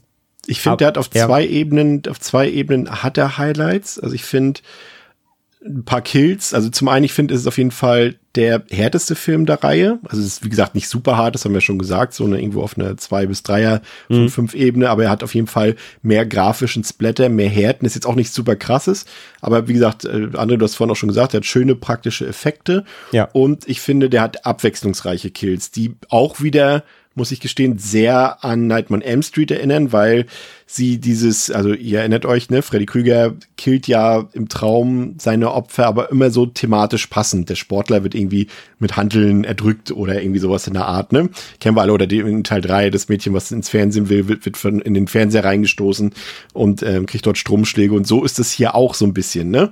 Dass er irgendwie die, dass sie Mary, Mary Lou die Leute umbringt, mit irgendwelchen Sachen, die man assoziieren kann mit den Figuren. Und das fand ich hier eigentlich ganz gut, ne? So fand am Anfang den ersten Kill zum Beispiel, nee, das war der zweite Kill, glaube ich, ne? An dem einen, ich weiß gar nicht mehr, wen das war, der die Eistüten in die Hand gebohrt kriegt und anschließend den Stabmixer ins Gesicht. Leider ein bisschen zu kurz, fand ich. Da hätten sie, da merkt man auch, glaube ich, dass sie vor Release da schon die Schere ansetzen mussten. Das war ein ganz komischer Schnitt, fand ich irgendwie. Man sieht zwar irgendwie, wie der Stabmixer durchs, äh, durchs Hirn und durch den Kopf geht, aber wirklich nur so einen ganz kleinen Bruchteil von einer Sekunde. Ähm, die Vertrauenslehrerin, die da ihre äh, Kopf- und Haarbehandlung mit Batteriesäure bekommt und André, wie du schon gesagt hast, wie Shane äh, sein Herz rausgerissen bekommt und Sarah am Ende ja auch. Das fand ich durchaus, ich werde jetzt nicht sagen beeindruckend, aber das war doch, hätte ich so nicht erwartet in dieser Reihe nach den ersten beiden Teilen. War gut getrickst und ja, ich würde schon sagen, im Endeffekt liegen die Highlights hier auf der, auf der Spatter-Ebene, wenn man so will. Also da würde ich Theresa eigentlich sagen, da hat der Film für mich zumindest punkten können. Ja, am ehesten, ja, auf jeden Fall. Kann jetzt eigentlich nur noch mal wiederholen, was ihr jetzt eh schon gesagt habt und würde mich da einfach anschließen. Dann gebe ich dir was anderes mit. Und zwar das, was ich, äh, wo ich André korrigieren würde. Ich habe einen kreativen Punkt gesehen und das ist tatsächlich die, die Spiegelung der Prom Night in der Höllenversion. Dass wir quasi diese Höllenversion der Prom Night in dieser Hamilton High School zu sehen bekommen. Und das fand ich tatsächlich ziemlich gelungen und cool. Also quasi den Showdown, das Setting. Oh, tatsächlich war ich da schon so verloren. Also da hat mich der Film hat mich da einfach schon sowas von ähm, verloren, weil ähm, ich halt so dachte, ich fieber nicht mit Alex mit. Ich möchte nicht, dass er irgendwie äh, Laura, nee, Sarah, Sarah ähm, wiederbekommt. So, sie hat was viel Besseres verdient. Der ist einfach ein richtiger Trottel, der irgendwie, äh, ja, irgendwie Sex mit einer mit einem Geist hat, das überhaupt nicht weird findet und erstaunlich lange braucht, das irgendwie komisch zu finden, dass sie die ganze Zeit Leute umbringt und so richtig stören tut's ihn ja eigentlich auch nicht. Also er ist dann irgendwann so, ja hier das wäre schon cool, wenn du das lassen würdest, ne? Aber so richtig durchgreifen tut er ja auch nicht. Ich hätte da schon eher mal gesagt, okay, irgendwas stimmt hier nicht. Und ich finde Ja, aber er profitiert halt auch eine ganze Weile davon, ne? Ja, aber ich finde es trotzdem, also er ist halt ein super unsympathischer Charakter und Ja. ja. wenn ich Sarah wäre, ich hätte ihn auch, weil ich hatte das Gefühl, sie rettet ihn da ja auch in der Hölle einmal aus so einer Situation auf dem Stuhl, wo er dann da so angefesselt war. Ich war mir nicht sicher, ob ich die Szene richtig verstehe, ehrlich gesagt. Ich habe das interpretiert, als hätte sie ihn gerettet. da dachte ich mir so, also wenn ich sie wäre, ich würde den da lassen und zusehen, dass ich Land gewinne und den einfach in der Hölle verrecken lassen, ganz ehrlich. Ähm, Ja, das wäre deswegen so eine Liebesgeschichte in dem Film, die äh, du merkst eigentlich, okay, sie hat eigentlich gar keinen Grund mit ihm zusammen zu Nee, sein gar und er nicht. betrügt sie und weiß ich nicht was alles und behandelt sie schlecht. Also warum will uns der Film verklickern, dass die beiden sich am Ende gegenseitig retten müssen im Finale so, ne? Ja, vor allem halt sie ihn, warum? Also, und Ja. deswegen hab ich, war ich da halt ehrlich gesagt ganz schön draußen und auch als sie sich dann am Ende, glaube ich, im Auto auch noch mal kurz geküsst haben, wo ich war so, Mhm. den, also dem hätte ich wahrscheinlich so mit dem Schleudersitz rausgekickt. ich hätte ihn nicht noch geküsst, würde ich sagen, gut, danke, dass du mich gerettet hast. Ähm, ich steig jetzt aus oder kannst du mich noch heimfahren? Aber komm mir einen Zentimeter zu nah und ich brech dir deine Nase. Also, das ist halt so ein richtiger Hund einfach, dieser Typ, dass ich da, ja, okay, war eigentlich nicht deine Frage, aber deswegen, ja, es war irgendwie vielleicht schon kreativ, das so zu machen, aber die Szene hat deswegen für mich dann am Ende des Tages doch nicht so gut funktioniert, weil ich da halt auch wieder so war, so, warum sollte sie das tun? André, wie fandst du das äh, Finale in der, in dem, in der Höllen-Prom-Night? War das für dich nix? Guck mal, da gibt's, so, zum, gibt's zum Beispiel äh, ähm, Schallplatten, die zu Sägeblättern umfunktioniert werden. Also wenn das nicht kreativ ist. Ja, nicht nichts. Ich sag, es, ne, es ist, ist, ist cool, es ist okay, aber eben, du hast die Vergleiche jetzt schon so oft genannt. Es ist halt, es ist jetzt trotzdem nicht super frisches, ne? Also ähm, so eine, eine Parallelwelt, die irgendwie zer, zerrütteter und äh, grauenhafter ist als das, als das Original. Ja, kennen wir nun mal aus Nightmare on Elm Street eben vor allem, ne? Aber äh, per se ist es okay, auf jeden Fall. Also gibt, gibt Schlechteres in der Reihe vor allem auch. Also wie gesagt, ja, gelangweilt war ich nicht. Aber es Also war ich glaube, mit ein bisschen mehr Budget wäre das noch geiler gewesen, glaube es ich. sah ja. halt, es sah halt auch, genau, also es sieht halt alles auch halt so, sage ich ja trotzdem immer billig aus. So und ähm, da, da wäre halt rein vom Production Value, das, wenn das alles geiler aussehen würde, glaube ich, würde es auch mehr ins Auge fallen. Ähm, ich gebe ihnen die Credits fürs Machen und für die Idee an sich. So wie gesagt, ich sag ja auch, sag ja auch eben, es wäre nicht gelangweilt, ne? Also es, es war, es, es ist ganz, es ist ganz unterhaltsam. Die Idee an sich ist auch in Ordnung. Ähm, aber es ist trotzdem, also ein, Highlight war es für mich in dem Sinne des fürs Film. Ist jetzt nicht, da werde ich jetzt nicht noch in einem Jahr dran denken. ähm, so, deswegen sage ich auch, für mich dann eher die Highlights dann auch eher auf der Kill-Ebene, gerade weil in dieser Reihe eben auch ja auch mit dem Auftaktfilm, eben mit dem Original, da nicht viel los ist. Ne? Das haben wir ja auch schon alles besprochen gehabt, Ja. dass da, dass die, dass die alle sehr, dass das alles immer sehr zahm war. Und äh, deswegen, zumindest auf der Ebene, wer ein paar, paar saftigere Kills sucht, kriegt zumindest die. Und das sind auch die Sachen, die mir eher im Hinterkopf geblieben sind. Auch wenn du, wie du schon sagst, wie du schon sagst, ähm, man, glaube ich, auch merkt, dass da auch schon gekürzt werden musste. Ähm, und, und die nicht das volle Potenzial hatten, auch vielleicht vom Budget wiederum her, ne? dass da nicht alles ganz so zelebriert werden konnte, aber ich sag ja, da, dafür sieht's echt noch in Ordnung aus hier und da. Also da haben sie, äh, da haben sie sich die, die Kröten zusammengespart, um zumindest ein paar Effekte hinzuzaubern. Aber äh, das sind so, da werden dann meine, deine, meine Highlights, was den Film angeht. So, die gesagt, alles andere ist halt, ist nett, so, aber auch eben rudimentär und hat halt für mich jetzt nicht davon, also hat mich jetzt nicht auf der Ebene überzeugt, dass ich sage, okay, wow, irgendwie für das geile Set-Design, da, da gehe ich nochmal rein oder so. Ähm, aber ja, wie gesagt, zur Höllenversionsfinale ist eine, ist eine ganz, ist eine ganz coole Idee. Wie gesagt, jetzt auch nichts fresh, super freshes so, aber ähm, gehört bei als Setting für die Reihe schon auch mit zum kreativsten, das stimmt, ja. Was ich nicht so ganz verstanden habe, Theresa, mal gucken, ob du mir helfen kannst oder ob du mir zustimmst, ist so ein bisschen das Regelwerk dieses Films. Ich habe immer nicht so, also zum Beispiel, ne, ich nehme mal wieder den Quervergleich zu Nightmare on Elm Street. Da ist ja irgendwie klar, das ist eine Traumwelt, in der befindet sich die träumende Person und die erlebt das dort im Traum und kann eben auch sterben dann. Aber alle anderen Leute drumherum, die sehen halt diese Person schlafen. So. Punkt. Aber wie ist es hier? Ich habe das nicht ganz verstanden. Was sehen denn die Leute drumherum um Alex von den Sachen, die er sieht? Ich finde, das wird nie richtig definiert oder erklärt und das macht es irgendwie undurchsichtig für mich. Das kann ich dir auch nicht beantworten, aber ich glaube auch einfach, dass sich dort tatsächlich einfach nicht so viele Gedanken drüber gemacht wurden, weil wahrscheinlich auch allen irgendwie klar war, dass es jetzt kein Franchise wird, was bis in die Unendlichkeit mit äh, ja guter Story weitergeführt werden muss. Und ich glaube, da ging es dann eher darum wahrscheinlich, ähm, ja, einfach coole Szenen zu zaubern und ob die jetzt Sinn ergeben oder nicht. Ich glaube, das ist relativ zweitrangig gewesen. Vielleicht habe ich es aber auch nur einfach nicht gerafft. Ich weiß es nicht. Wie fandet ihr denn das Ende Ende, dass es da doch noch dazu kommt, dass, ähm, dass sie quasi auf einmal nicht dieser Welt äh, entfliehen konnten, sondern in den 50er Jahren plötzlich versackt sind und dass vor allem Sarah dann noch getötet wird. Also ich muss sagen, fand ich überraschend, hätte ich nicht mitgerechnet, André.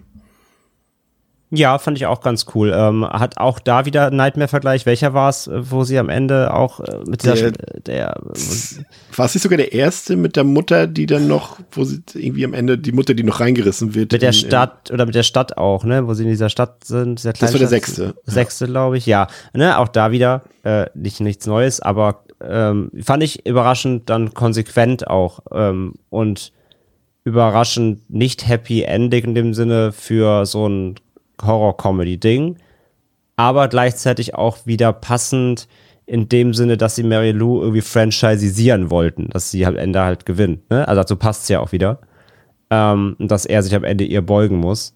Dazu passt es halt. Also war ich überrascht auf jeden Fall, ja, irgendwo. Ähm, jetzt nicht so, dass, dass die Story so krass wäre, dass ich das irgendwie als den krassesten Plot-Twist der Horror-Franchise-Geschichte werten würde, aber ähm, ja, dafür, also er endet halt überhaupt nicht lighthearted, ne? Und passt irgendwie zu diesem, wie du auch gesagt hast, diesem sehr gemeinen, zynischen Ton irgendwo, ne? Des Films. Ähm, dazu fand ich es eigentlich ganz passend, dass, dass sie am Ende das, das, äh, das Ding rumreißt. Theresa, dein Fazit. Ähm, Sekunde, muss ich kurz auf Letterbox gucken. So, zwei Sterne gibt's. Ähm, genau, zwei Sterne. ich fand ihn deutlich schlechter als den zweiten weil bei mir eben der Humor nicht funktioniert hat. Ich die ganze Zeit mit so einem Warum vor dem Fernseher saß. Trotzdem auch sagen muss, dass ich nicht gelangweilt war. Der hat wirklich Stärken und das ist halt echt das Pacing und die Kills, aber er hat auch wirklich ist auch einfach zum Teil so absurd, halt dann auch eben immer mit diesem Saxophongedudel im Hintergrund. Ich dachte wirklich, also ich dachte wirklich, ich pack das nicht. Der, ich hätte am liebsten den Ton ausgemacht, weil ich das so unpassend und störend fand dass ich mir dachte, das können die doch jetzt nicht ernst meinen. Wer war denn dafür zuständig? Und ja, das war dann irgendwie doch so Sachen, die mich so maßgeblich gestört haben. Halt auch eben unser Protagonist, den ich halt an keiner Ecke eigentlich sympathisch fand. Und da war ich halt auch so, ja, der, eigentlich hat er den Tod verdient und nicht alle anderen um ihn drum herum. Obwohl alle anderen um ihn drum herum vielleicht zum Teil auch nicht so nett sind, ähm, dass sie es vielleicht auch so ein bisschen verdient haben, zumindest dieser eine Sporttyp auf jeden Fall ja, also da hat er schon irgendwie ein paar Stärken, aber mehr Schwächen als Stärken. Und das ist, glaube ich, so bei Prom Night 2 dachte ich so, doch, der hat mir irgendwie Spaß gemacht, den würde ich auch noch mal gucken. Und ich, ja, glaube halt gerade eben, dass so in Sachen von ja, der Story und dem ganzen Sinn der Sache, der hier einfach deutlich schlechter für mich abschneidet und glaube ich, die Sachen, die punkten können, für mich einfach nicht gut funktionieren.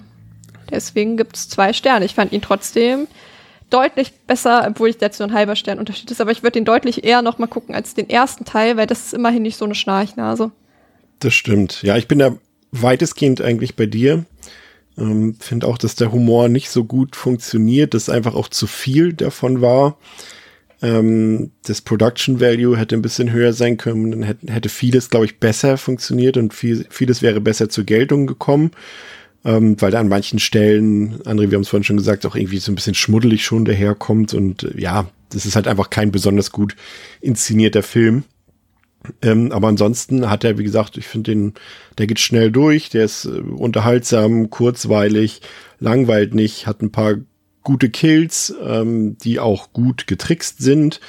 Ähm, fand die erste Filmhälfte deutlich besser als die zweite, in der halt die Hauptfigur dann schon überhaupt nicht mal, ja, auszustehen ist, würde ich sagen.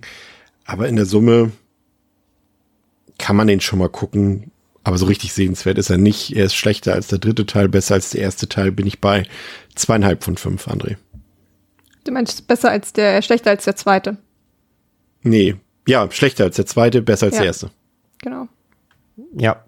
Ähm, ja, ich habe dem zweiten zweieinhalb gegeben und ich glaube, ich bin hier eben auch bei den zweieinhalb. Die kriegt da von mir, glaube ich, schon knapp.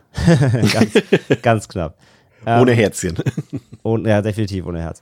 Nein, also, ich fand den Film wirklich nicht, nicht verkehrt. Also, ich mag den, diesen, diesen drüber Ansatz so. Ich mag dass sie, wie gesagt, versucht haben, nochmal irgendwie eine andere Richtung einzuschlagen. More of the Same hatten wir gerade in dem Genre, Subgenre halt oft genug. Ähm, dass sie halt sagen, okay, wir reißen das Ding noch ein bisschen rum. Ich verstehe irgendwie den Ansatz auch zu sagen, gerade nach dem zweiten, der ja auch schon an sich diesem Horror, Mystery, übernatürlich, Supernatural Ansatz ja auch schon sehr bodenlos war, ähm, hier auch nicht mehr jetzt nicht wieder back to basics zu gehen, ja, nicht einfach irgendwie ein Classic Slasher wieder auszugraben, weil man denkt, ja, okay, der zweite war ein Experiment, jetzt gehen wir aber wieder mal zurück, sondern äh, geht fast noch einen Schritt weiter, oder zumindest macht so einen Sidestep und bringt halt diese, diese trashige Humorebene mit rein und diese Überzeichnung. Und das ist, das, das fand ich, das fand ich charmant auf jeden Fall. Und ähm, wie gesagt, positivste auf jeden Fall die Kills, so, die hat man wirklich mal ein bisschen, zumindest mal ein bisschen Schauwerte, was das angeht. Das ist unterhaltsam, das ist recht kurzweilig, ähm, teils halt auch sehr dämlich natürlich und, und zu, zu banal, auf jeden Fall. Ähm, also ist jetzt keine gute Comedy, es ist wie gesagt eher die Abstrusität, durch die dann ein gewisser Spaßfaktor reinkommt. Ähm, er ist halt leider sehr billig. Ähm, eben, ich finde, der ganze ganze Look and Feel des Films sind wirklich, halt wirklich leider sehr schäb schäbig so und ja, schon so VHS-Niveau einfach. Das macht nicht so richtig Spaß, gerade wenn es eben dann auch um ähm, Optik und Settings geht und so. Das ist alles halt sehr, ja, sieht echt sehr, sehr, sehr günstig aus, so wenn man mal von den Effekten absieht und das macht halt nicht so richtig Laune dann manchmal.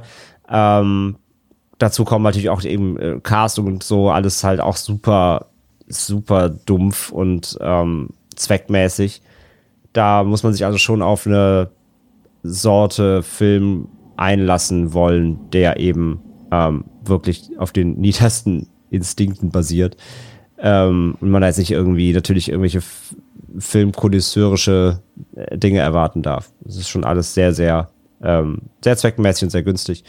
Aber er hat halt einen Charme, so. Und den hat er bei mir schon irgendwie erreicht, so. Ich war kurzweilig unterhalten. Ich habe mich nicht gelangweilt. Wie gesagt, ich habe ihn sogar kürzer eingeschätzt, als er ist. Also Props dafür. Und, ähm, ey, ja, ob ich noch mal gucken muss, weiß ich nicht. Aber es war jetzt echt keine Zeitverschwendung. Also, wie gesagt, ich bin ich auch dabei, wirklich. Er ist unterhaltsamer als das Original einfach, weil, ne, der, der ist einfach recht schnarchig gewesen. Dann gib mir lieber sowas hier, wo man wirklich ein bisschen, ähm, wo man nicht so richtig weiß, was einen erwartet und man da irgendwie durch, durch Abstrusität so ein bisschen zumindest überrascht wird. Ähm, und dann, dann geht das schon für, für die Laufzeit so. Von daher, ich gebe die zweieinhalb, so kann man, kann man weggucken. Und ähm, ja, ist nicht das Schlechteste, was die Reihe vorgebaut. Das stimmt. Einen weiteren Anwärter dafür haben wir nämlich jetzt. Äh, Prom Night 4, Deliver Us from Evil aus dem Jahre 1992.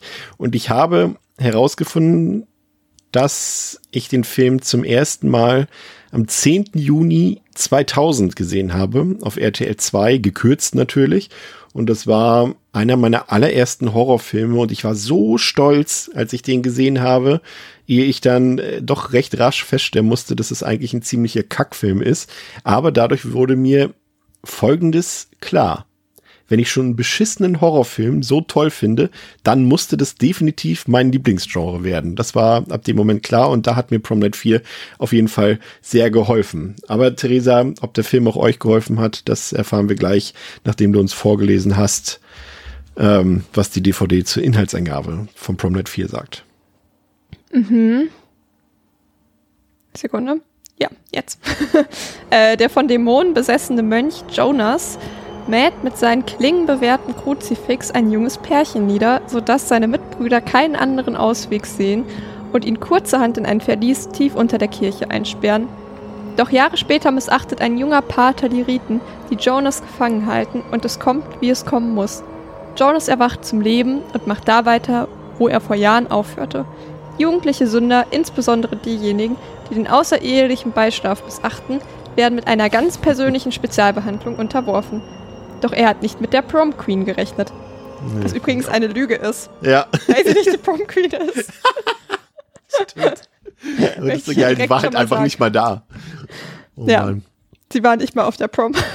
so ein Quatsch, ey.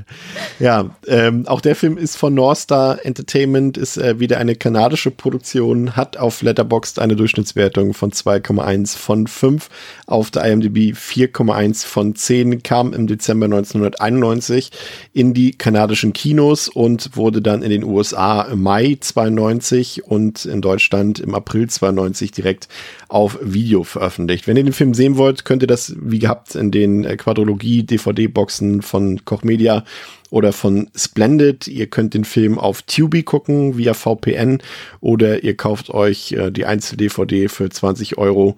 Ähm, aber wie gesagt, vielleicht wartet ihr auch einfach. Ich kann mir wirklich vorstellen, dass da irgendwann mal, zumindest im Ausland, äh, eine gute VÖ kommt.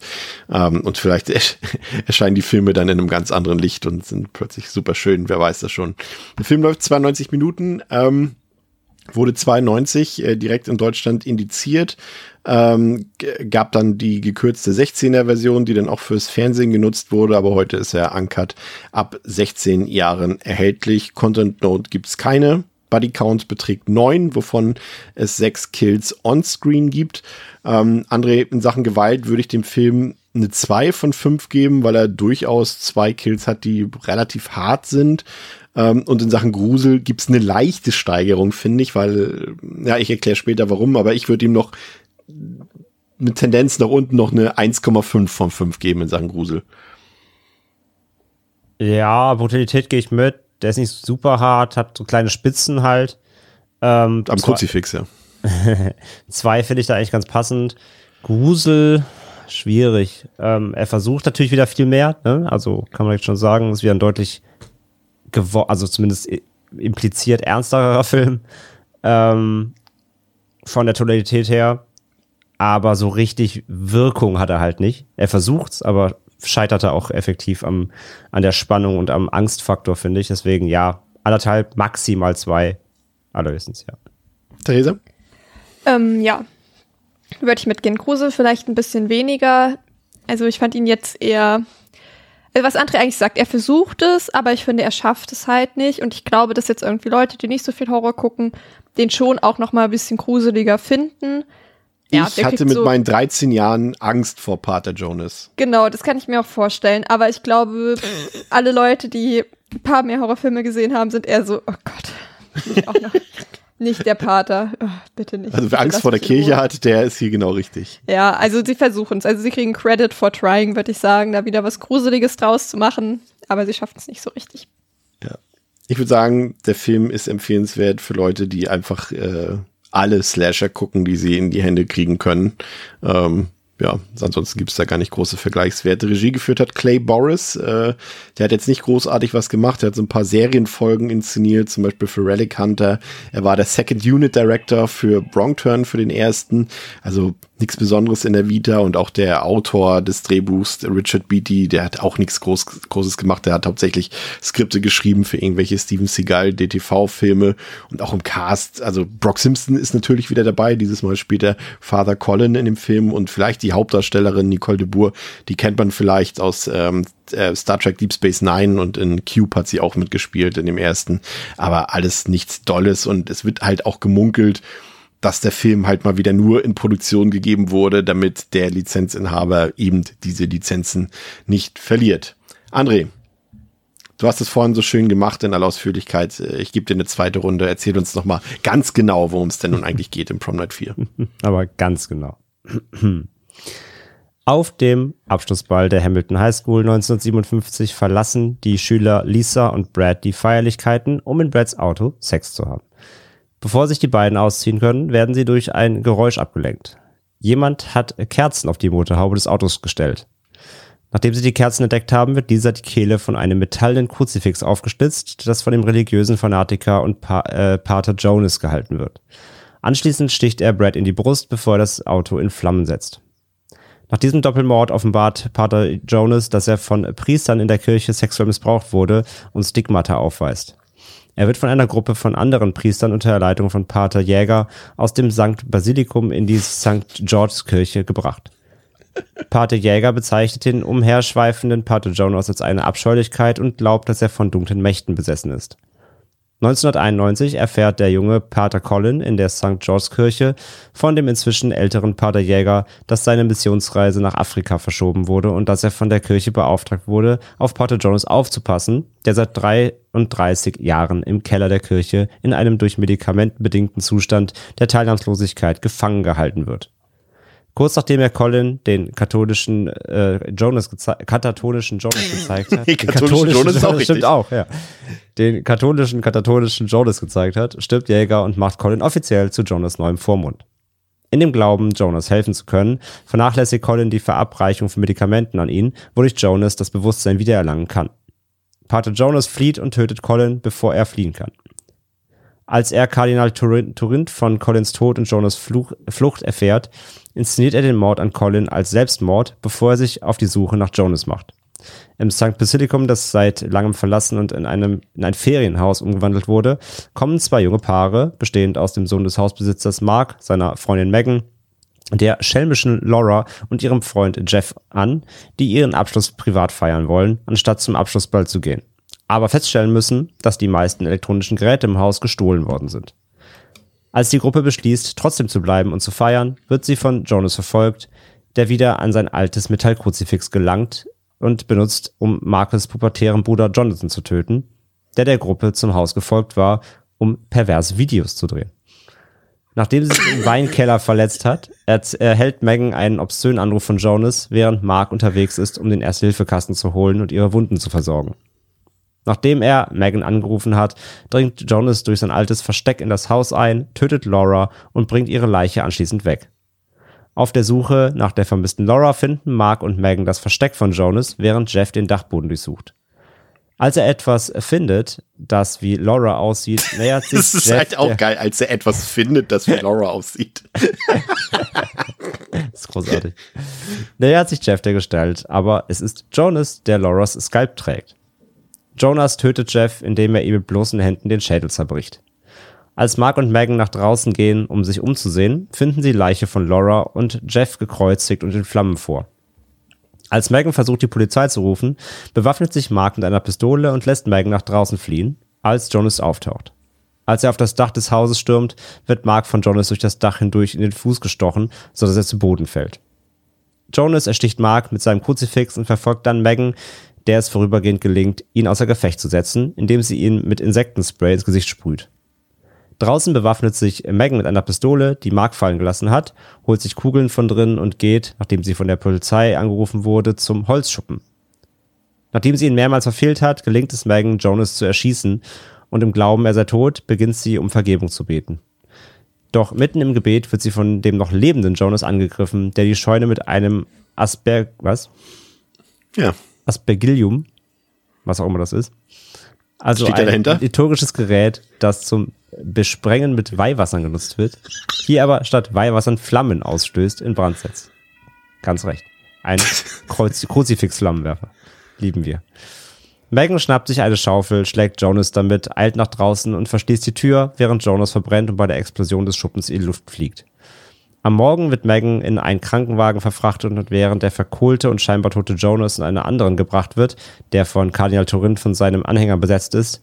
Und auf dem Rücksitz des Krankenwagens öffnet Jonas die Augen und anderswo tut Megan das gleich.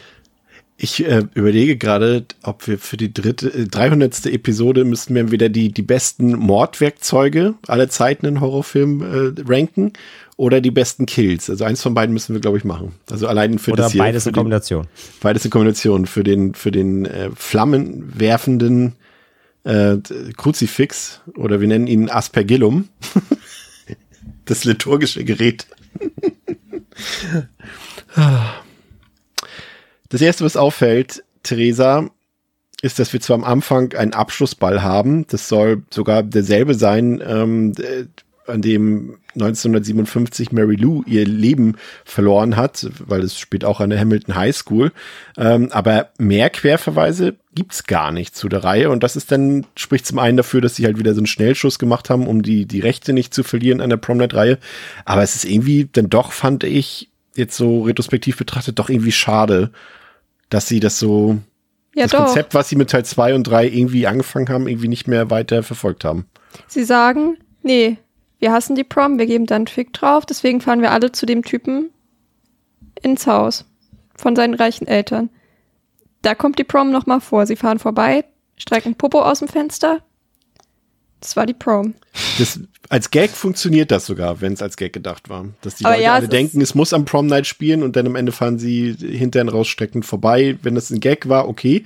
Aber das Problem ist, dass der ist halt Film dumm. danach nicht profitiert davon, dass es keine Prom gibt. Nee, es ist auch einfach dumm, weil warum heißt der Film Prom Night? Er hat halt nichts mit dem ersten zu tun.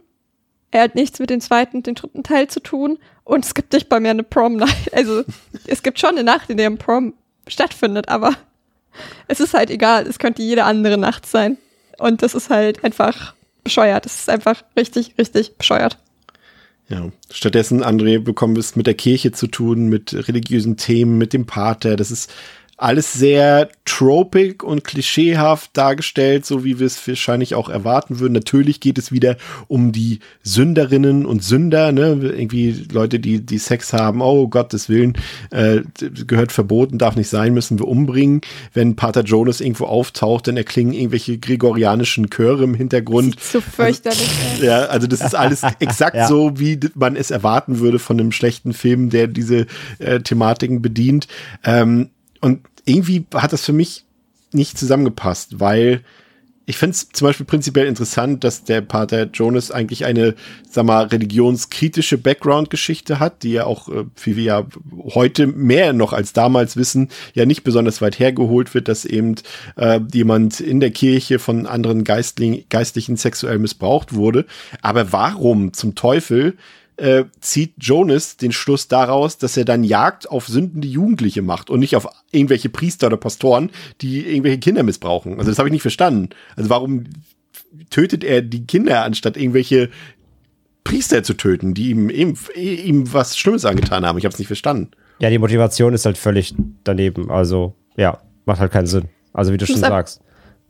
Ich muss aber auch ehrlich sagen, ich habe bis eben gerade zur Inhaltsangabe nicht gerafft, dass das überhaupt ein Subplot war mit dem Missbrauch an ihm. Ja, war zwei Sätze, ne? Wurde, ich wollte gerade sagen, wurde das gezeigt? Wurde das gefragt? Nee, nee, Weil ist es wurde nur- komplett, Nee, nur gesagt. Es ist halt einfach komplett an mir vorbeigegangen, ehrlich gesagt. Also findet ihr jetzt, also muss man sich auch keine Gedanken machen, das ist wirklich kein großes Thema in, in dem Nee, Film offensichtlich so wenig, dass ich es verdrängt habe. Wenn er die richtigen Schlüsse daraus gezogen hätte, dann wäre es wichtig gewesen, aber so tatsächlich eigentlich gar nicht. Ja. Ja, dann ist wieder einfach nur das Thema irgendwie um reinschmeißen, um das Edgelord-Level hochzutreiben, wahrscheinlich, was an dem im Film noch so ein paar Mal vorkommt, habe ich das Gefühl. Ja, aber es ist ja durchaus, äh, würde ich sagen, mutig, das Thema trotzdem reinzuwerfen. Ich meine, wir wissen es, gut, es ist jetzt ein kanadischer Film, kein amerikanischer Film. Das heißt, er ist jetzt nicht so religiös oder sag mal, eckt nicht so sehr an, wie wenn es ein amerikanischer Film gewesen wäre. Aber es ist ja trotzdem, auch gerade fürs Jahr irgendwie Anfang 90er Jahre, ist das durchaus ein mutiges Thema gewesen. Aber wie gesagt, er zieht ja überhaupt nicht die richtigen Schlüsse daraus. Ansonsten, Ja. Pater Jonas selbst, ähm, André, am Anfang hat er noch kurze Haare und, und äh, fällt durch seinen lächerlich starren Blick auf, aber danach, erstmals auf dieses, auf diesem, auf diese Trage dort geschnallt ist, finde ich, sah er stark nach Charles Manson aus mit seinen langen, zerzausten Haaren. Und, und später wurde er dann zu einem, ich würde sagen, also er hatte irgendwie so eine Latino-Optik plötzlich und war so richtig ripped auch, ne? Also war so richtig muskulös, komplett Sixpack, ein Sixpack-Latino-Priester war er dann auf einmal, den sie irgendwie fünf Kilometer unter der Erde da gefangen gehalten haben. Und Ja, dann der, war, der gar nicht trainieren konnte, weil er äh, sich gar nicht bewegen ja. Wie von Zauberhand hat er irgendwie Gym-Class besucht, ne? Ja, anscheinend hat, hat mentale Gym-Class gemacht. Wie fandst du ihn denn? Gerade mit seinem, mit seinem Riesenkruzifuchs. Kruzifuchs. Riesen- Kruzifuchs als Tatwaffe. Ähm, ach, ich fand den, ich fand den als, als Killer eigentlich irgendwie, also kann man schon machen. Ich fand, der hatte so ein bisschen, hatte ich ein bisschen Fulci-Vibes auch teilweise. Auch gerade der Ja. Auftakt so, so als, als Killerpriester, ähm, so Zombie am Lockenseil mäßig. Ja. So, äh, so einen gewissen Vibe versprüht er da, finde ich. Also könnte auch so, eine, so ein Prequel sein, der sich dann später erhängen muss, weil er so viel Sünden begangen hat. Ähm, also nicht, nicht uncharismatisch als Killer. Auch die, auch die Mordwaffe eben äh, ganz cool, kreativ, kann man machen. Das fand ich eigentlich ganz, ganz gelungen, so als Charakter. Wie gesagt, der, der Arc macht halt, wie gesagt, keinen Sinn, haben wir schon gesagt. Also gib ihm halt dann eine vernünftige Motivation. Also, dass er daraus zieht, aus diesem also das ist ja, was wir vermuten, der Film sagt es ja auch nicht so klar, aber eben, wenn er Missbrauch erfahren hat, dann sei doch gegen, dann müsste er sich ja gegen seine eigenen Leute wenden, eigentlich auch vor allem, nicht gegen irgendwelche random Jugendliche. Also, dass nur dann auch Sex wieder das Böse ist, ist ja A, dann Slasher-Trope sowieso, aber dann noch als Motivation sehe Es kann halt natürlich sein, es kann natürlich sein, sorry für eine Unterbrechung, dass sie einfach den Schluss daraus ziehen, er wurde halt sexuell missbraucht, sieht dann generell sexuelle Handlungen als etwas Böses, ja, ja, klar. eine Sünde und deswegen, ne? Ja, ja, also so, so ist es ja dann noch zu verstehen, aber wie gesagt, ne, fühlt sich irgendwie nicht rund an. Ähm, zudem halt vor allem natürlich die Figur des, des Priesters, der dann halt die Sünde bestraft, selber dafür aber natürlich auch Sünde begeht, natürlich mit, mit Mord, mhm. so. Ähm, das finde ich auch immer so ein bisschen, ja, weiß ich nicht. Da fehlt dann natürlich auch Subtext, den ich von so einem Film jetzt aber nicht erwarte, natürlich. Ist mir jetzt schon klar, dass jetzt keine Abhandlung da über Glaube, Glaube und, äh, und überhaupt äh, mir liefert, aber ja, es wirkt halt schon sehr zusammengeschustert, ohne wirklich ein zweites Mal drüber nachzudenken, wenn überhaupt schon erstmal drüber nachgedacht wurde. Ähm, so, aber er als Killer, wie gesagt, Killerpriester funktioniert für mich ganz, ganz okay ähm, aber nach Motivationen wirklich und, und irgendwie dem, einem richtigen Konstrukt, über das sich halt wirklich mal Gedanken gemacht wurde, muss man, da darf man halt nicht nachsuchen. Theresa, wir sind jetzt mit dem vierten Teil, würde ich sagen, wieder klassisch im Slasher-Bereich zu Hause, gerade so im Vergleich zu Teil zwei und drei ähm, nimmt sich der Film dabei auch ja, ich würde schon sagen, eigentlich Bier ernst. Ne? Also da gibt's keine Gags, keine One-Liner, keine Zoten, ähm, keine lustige Musik oder irgendwas. Der hat versucht zumindest, auch wenn er es am Ende vielleicht nicht schafft, eine düstere und ja, dunkle Atmosphäre irgendwie aufzubauen.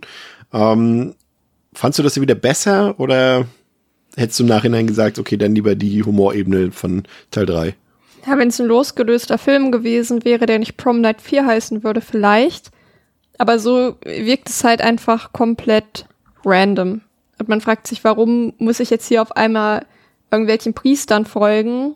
Und man muss halt auch wirklich sagen, gerade so der Anfang, ähm, um diesen Priester, der dann halt den Jonas halt freilässt, ist halt auch so dermaßen schnarchlangweilig, ähm, dass ich mir da doch eigentlich fast wieder Mary Lou gewünscht hätte, weil da geht dann zumindest die Post ab.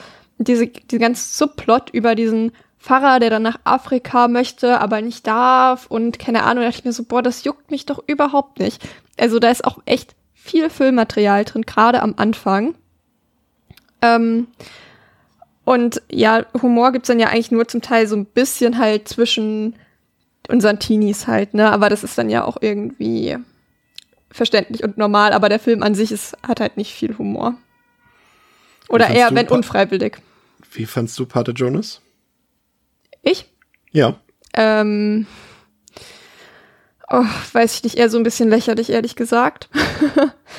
ähm, Gerade weil er sich ja irgendwie dann auch für so einen Jesus hält irgendwie und ich weiß es nicht. Ich konnte halt auch eben seine Motivation nicht so richtig nachvollziehen und ich dachte jetzt, okay, das haben sie sich jetzt halt aus den Fingern gezogen und es ist irgendwie okay.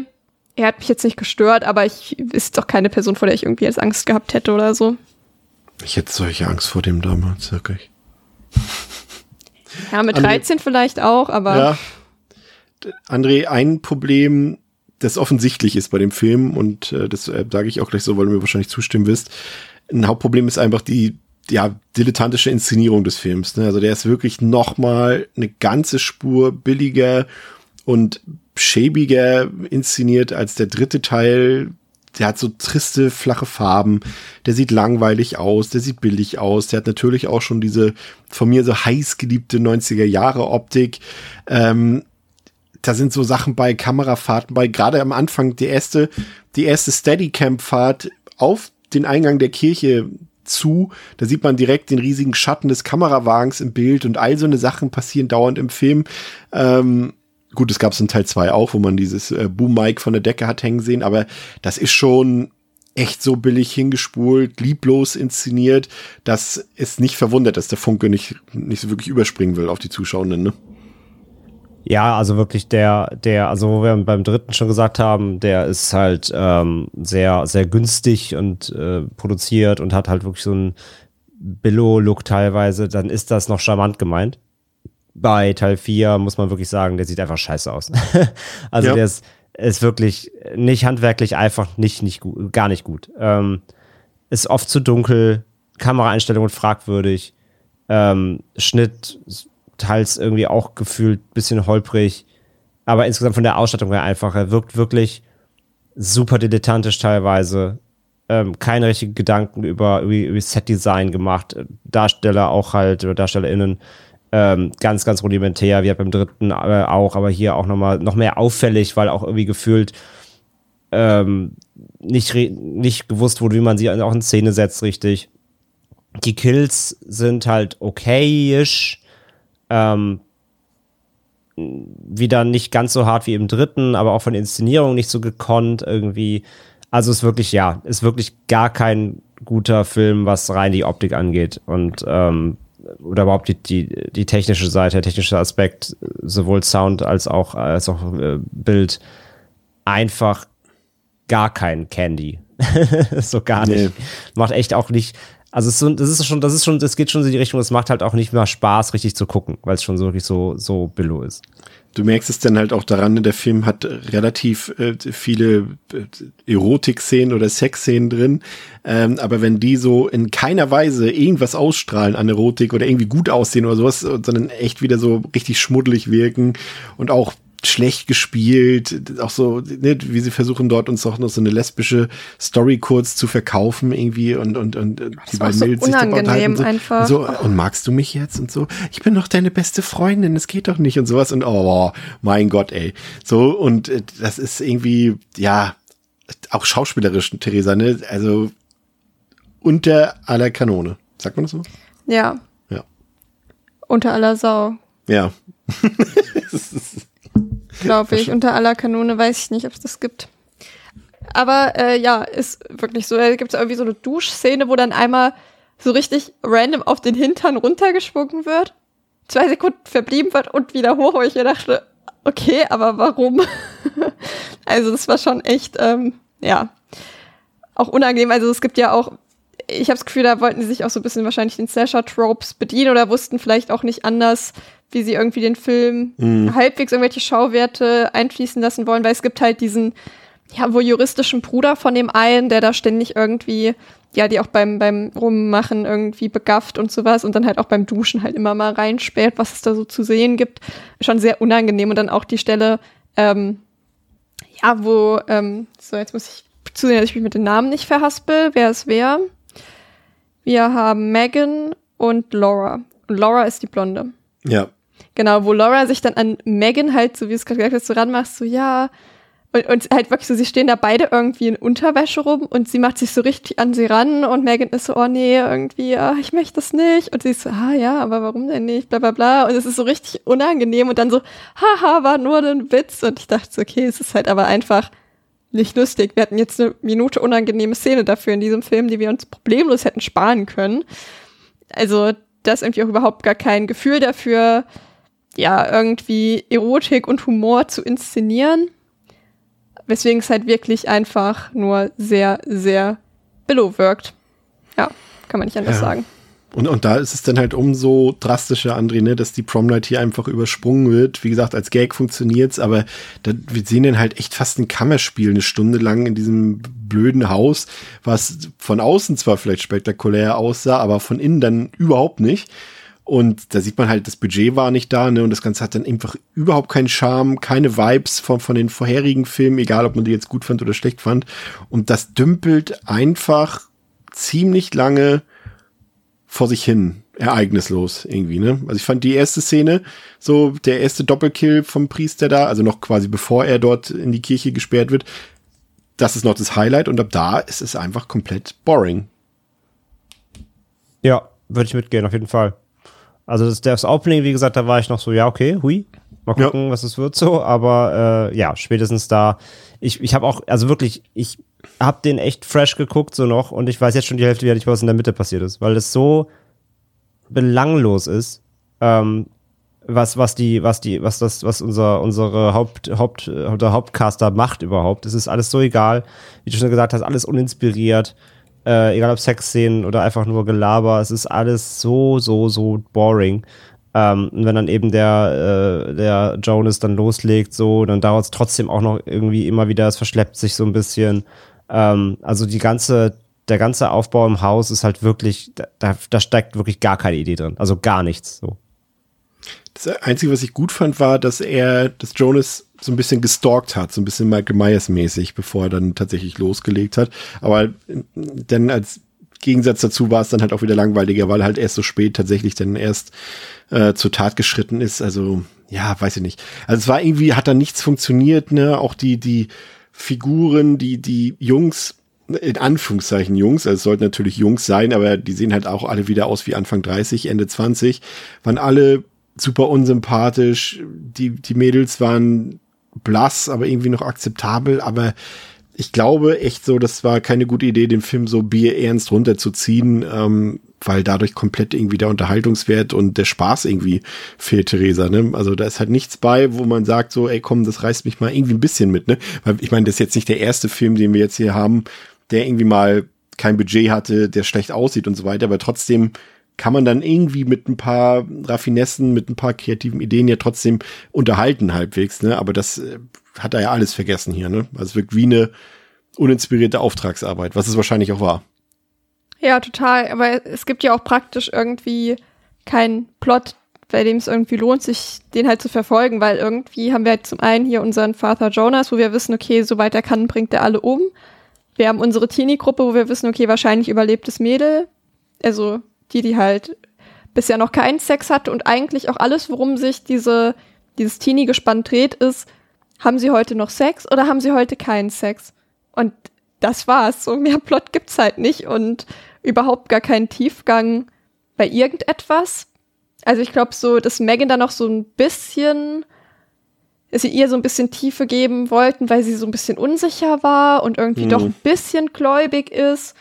Aber funktionieren tut es irgendwie halt auch alles nicht oder macht sie halt trotzdem auch nicht äh, interessanter. Und ja, also gibt eigentlich echt total wenig Gründe, diesen Film zu schauen. Kann man echt nicht anders sagen. Ja. Ähm, ich habe noch eine, eine kurze ja, Sache wegen Plotfehler vielleicht. Ähm, wo ich mir nicht sicher war, ob ich es richtig verstanden habe. Also Vater Jonas wird eingesperrt ja. und liegt da 33 Jahre da unten, ne? Ja. Der wird in 50ern eingesperrt. Und der ist keinen Tag älter geworden. Ja, ne? Hab doch, er hat doch lange Haare gekriegt, also muss er älter okay. geworden sein. Okay, gut, dann habe ich das doch richtig verstanden. Sorry. Und er ist jetzt sexy. Mein Fehler. Ja, ripped. Ja, klar. Sie werden ihn wahrscheinlich, werden wer mit 20 Tag ein, Tag aus. wird und dann mit 53 rauskommt, sieht total hot danach aus. Es Sie haben ihn einfach so. morgens, mittags, abends jeweils mit 10 Proteinriegeln äh, gefüttert und dann ist es das Ergebnis. Ja, wahrscheinlich, weil der nicht in die Sonne muss, deswegen ist seine Haut nicht gealtert. Natürlich ergibt alles Sinn, es tut mir leid. Michael Myers auch, konnte auch Auto fahren. Es sind also. auch so, es sind auch so Kleinigkeiten halt irgendwie einfach, die vielleicht in einem guten Film, die man dann halt schlucken kann, aber wo man sich schon so fragt, habe ich das jetzt richtig verstanden oder ist das wirklich so bescheuert? Weil ähm, man hätte ja auch, wenn man, gut, sie wollten wahrscheinlich irgendwie den Bogen zur Prom Night 1 schlagen oder zu Mary Lou. Ich weiß gar nicht, warum spielt das in den 50ern? Warum? Also. Ja, es spielt halt an demselben Abend. Weil es derselbe Abend ist. Ja. Ja, und es ist irgendwie so, hätte man sich halt auch sparen können, da zumindest sagen können, okay, das ist vielleicht fünf Jahre her oder von mir aus ist zehn Jahre her, aber zu sagen, das ist 33 Jahre später und der Typ sieht halt besser aus als vorher. also, ja. ja der, der, hat einfach eine Verpuppung durchgemacht, das ist wie ein Schmetterling. Ja, oh Mann, das ist so bescheuert. Ja, was soll man sagen? Ähm, Aber ich habe auch noch ein Highlight, wenn wir schon dabei sind. Oh, ja. dann gib. Mein, mein wenn Highlight, du noch was hast, um es in die Länge zu strecken, diese Episode immer rauszunehmen. Mein, mein Highlight ist auf jeden Fall äh, im Finale, wo dann, ähm, wo sie dann in dem Schuppen kämpfen und äh, der, der Pater dann wieder mit seinem Flammenwerfer-Kruzifix alles in Brand setzt. Ähm, und dann auch er in Brand gesteckt wird und sie dann rumfighten und äh, auch ist die Flammen schlagen dann auch so auf sie über und ich glaube, ihr fängt ja so in der Arm, fangen so die Arm, Ärmel an mhm. zu brennen von ihrem Kleid. Und dann hat sie ja diese Schaufel, mit dem sie ihn dann nachher umhaut. Und das dilettantischste im ganzen Film, was ich zumindest entdeckt habe, aktiv richtig, ähm, gibt schon noch mehr, aber das fand ich schon richtig großartig, wie sie dann mit dieser Schaufel auf ihren Arm haut, um sie ihre Flammen zu löschen, so ganz dilettantisch. Und dann gibt es einen Umschnitt und dann ist sie gelöscht. Das fand ich richtig gut.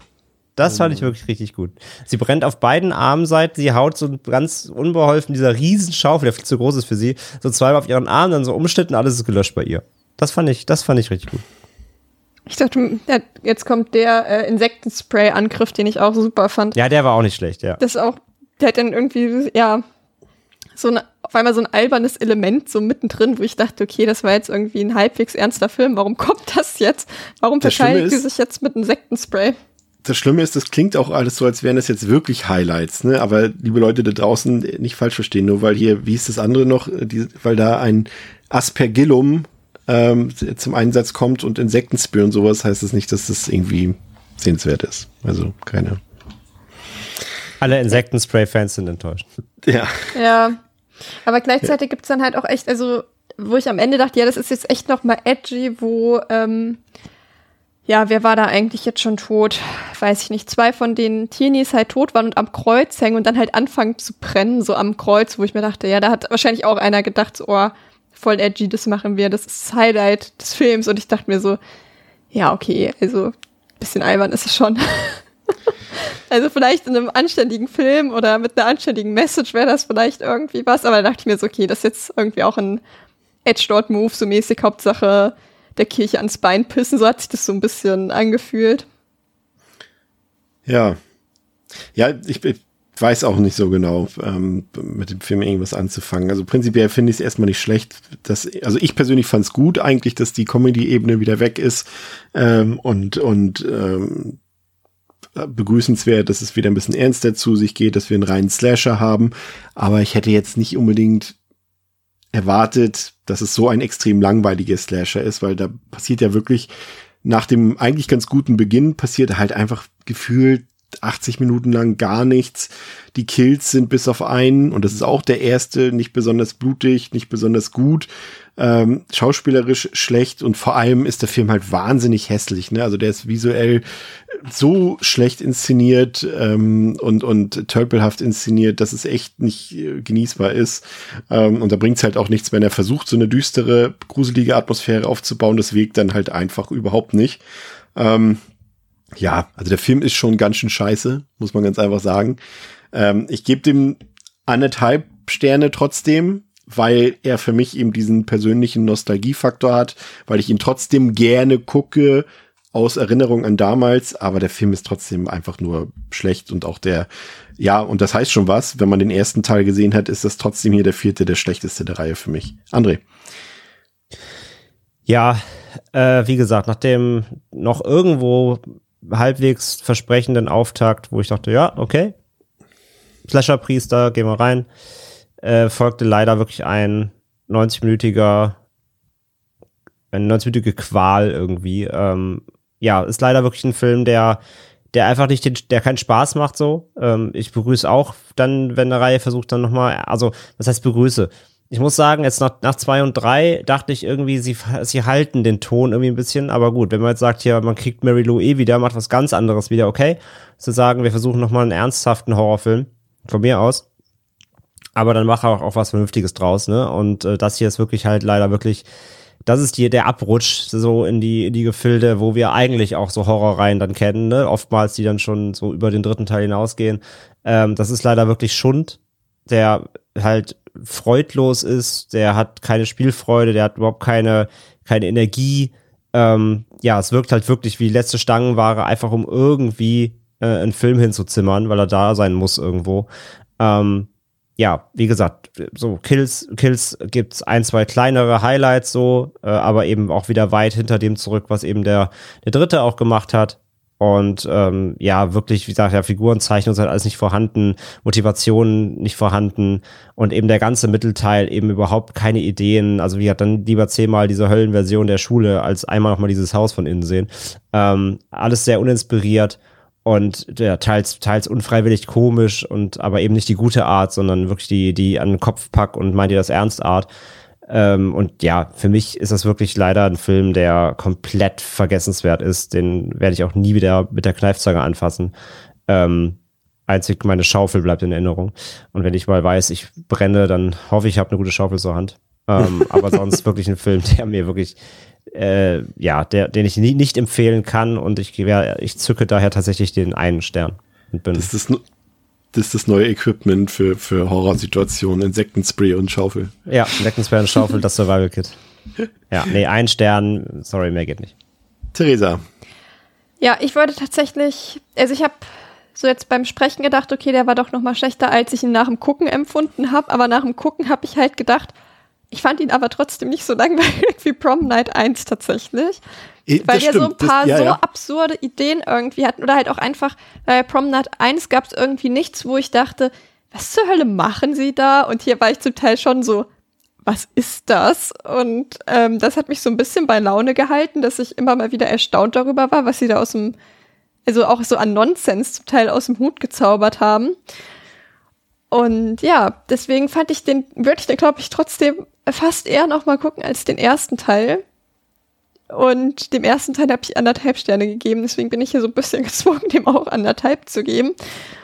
Und ja, ich glaube, also objektiv betrachtet ist es kein, nicht der bessere Film, alleine vom Handwerk her, obwohl das jetzt bei Prom Night 1 auch schon nicht ähm, irgendwie super erwähnenswert gewesen wäre. Aber ja, irgendwie zumindest so ein paar Ideen hatte er, die halt aber einfach nicht gut umgesetzt wurden. Also da könnte man, glaube ich, jetzt so nach, nachdem wir es hier so besprochen haben, denke ich mir, so ein Ein-Stern passt eigentlich schon auch echt gut. Aber ja, wie gesagt, im Vergleich zum ersten Teil, dem ich irgendwie anderthalb gegeben habe, ja, gibt's auch anderthalb.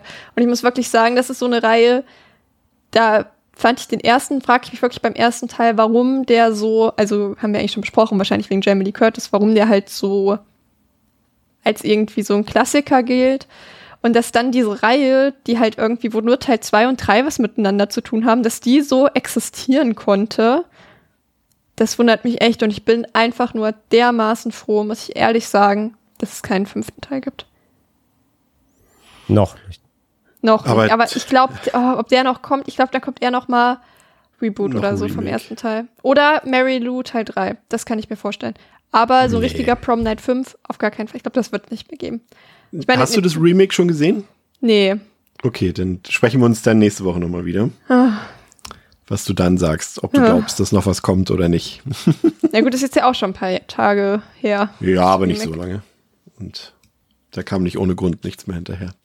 Aber, aber gut, wir, man, man weiß ja nie, wenn wieder irgendwelche Lizenzen ablaufen, auslaufen, wie auch immer, dann ähm, sind Produzenten ja sich für nichts zu schade. Ja, man sieht ja auch bei Letterboxd, so, den haben 2000 Leute gelockt. Da kräht halt auch einfach echt kein Haar nach, ne? Also auch Nee. den dritten Teil.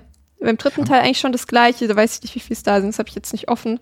Aber ähm, es juckt halt auch einfach absolut niemanden, habe ich das Gefühl. Den ersten Teil haben schon erstaunlich wenig Leute gesehen.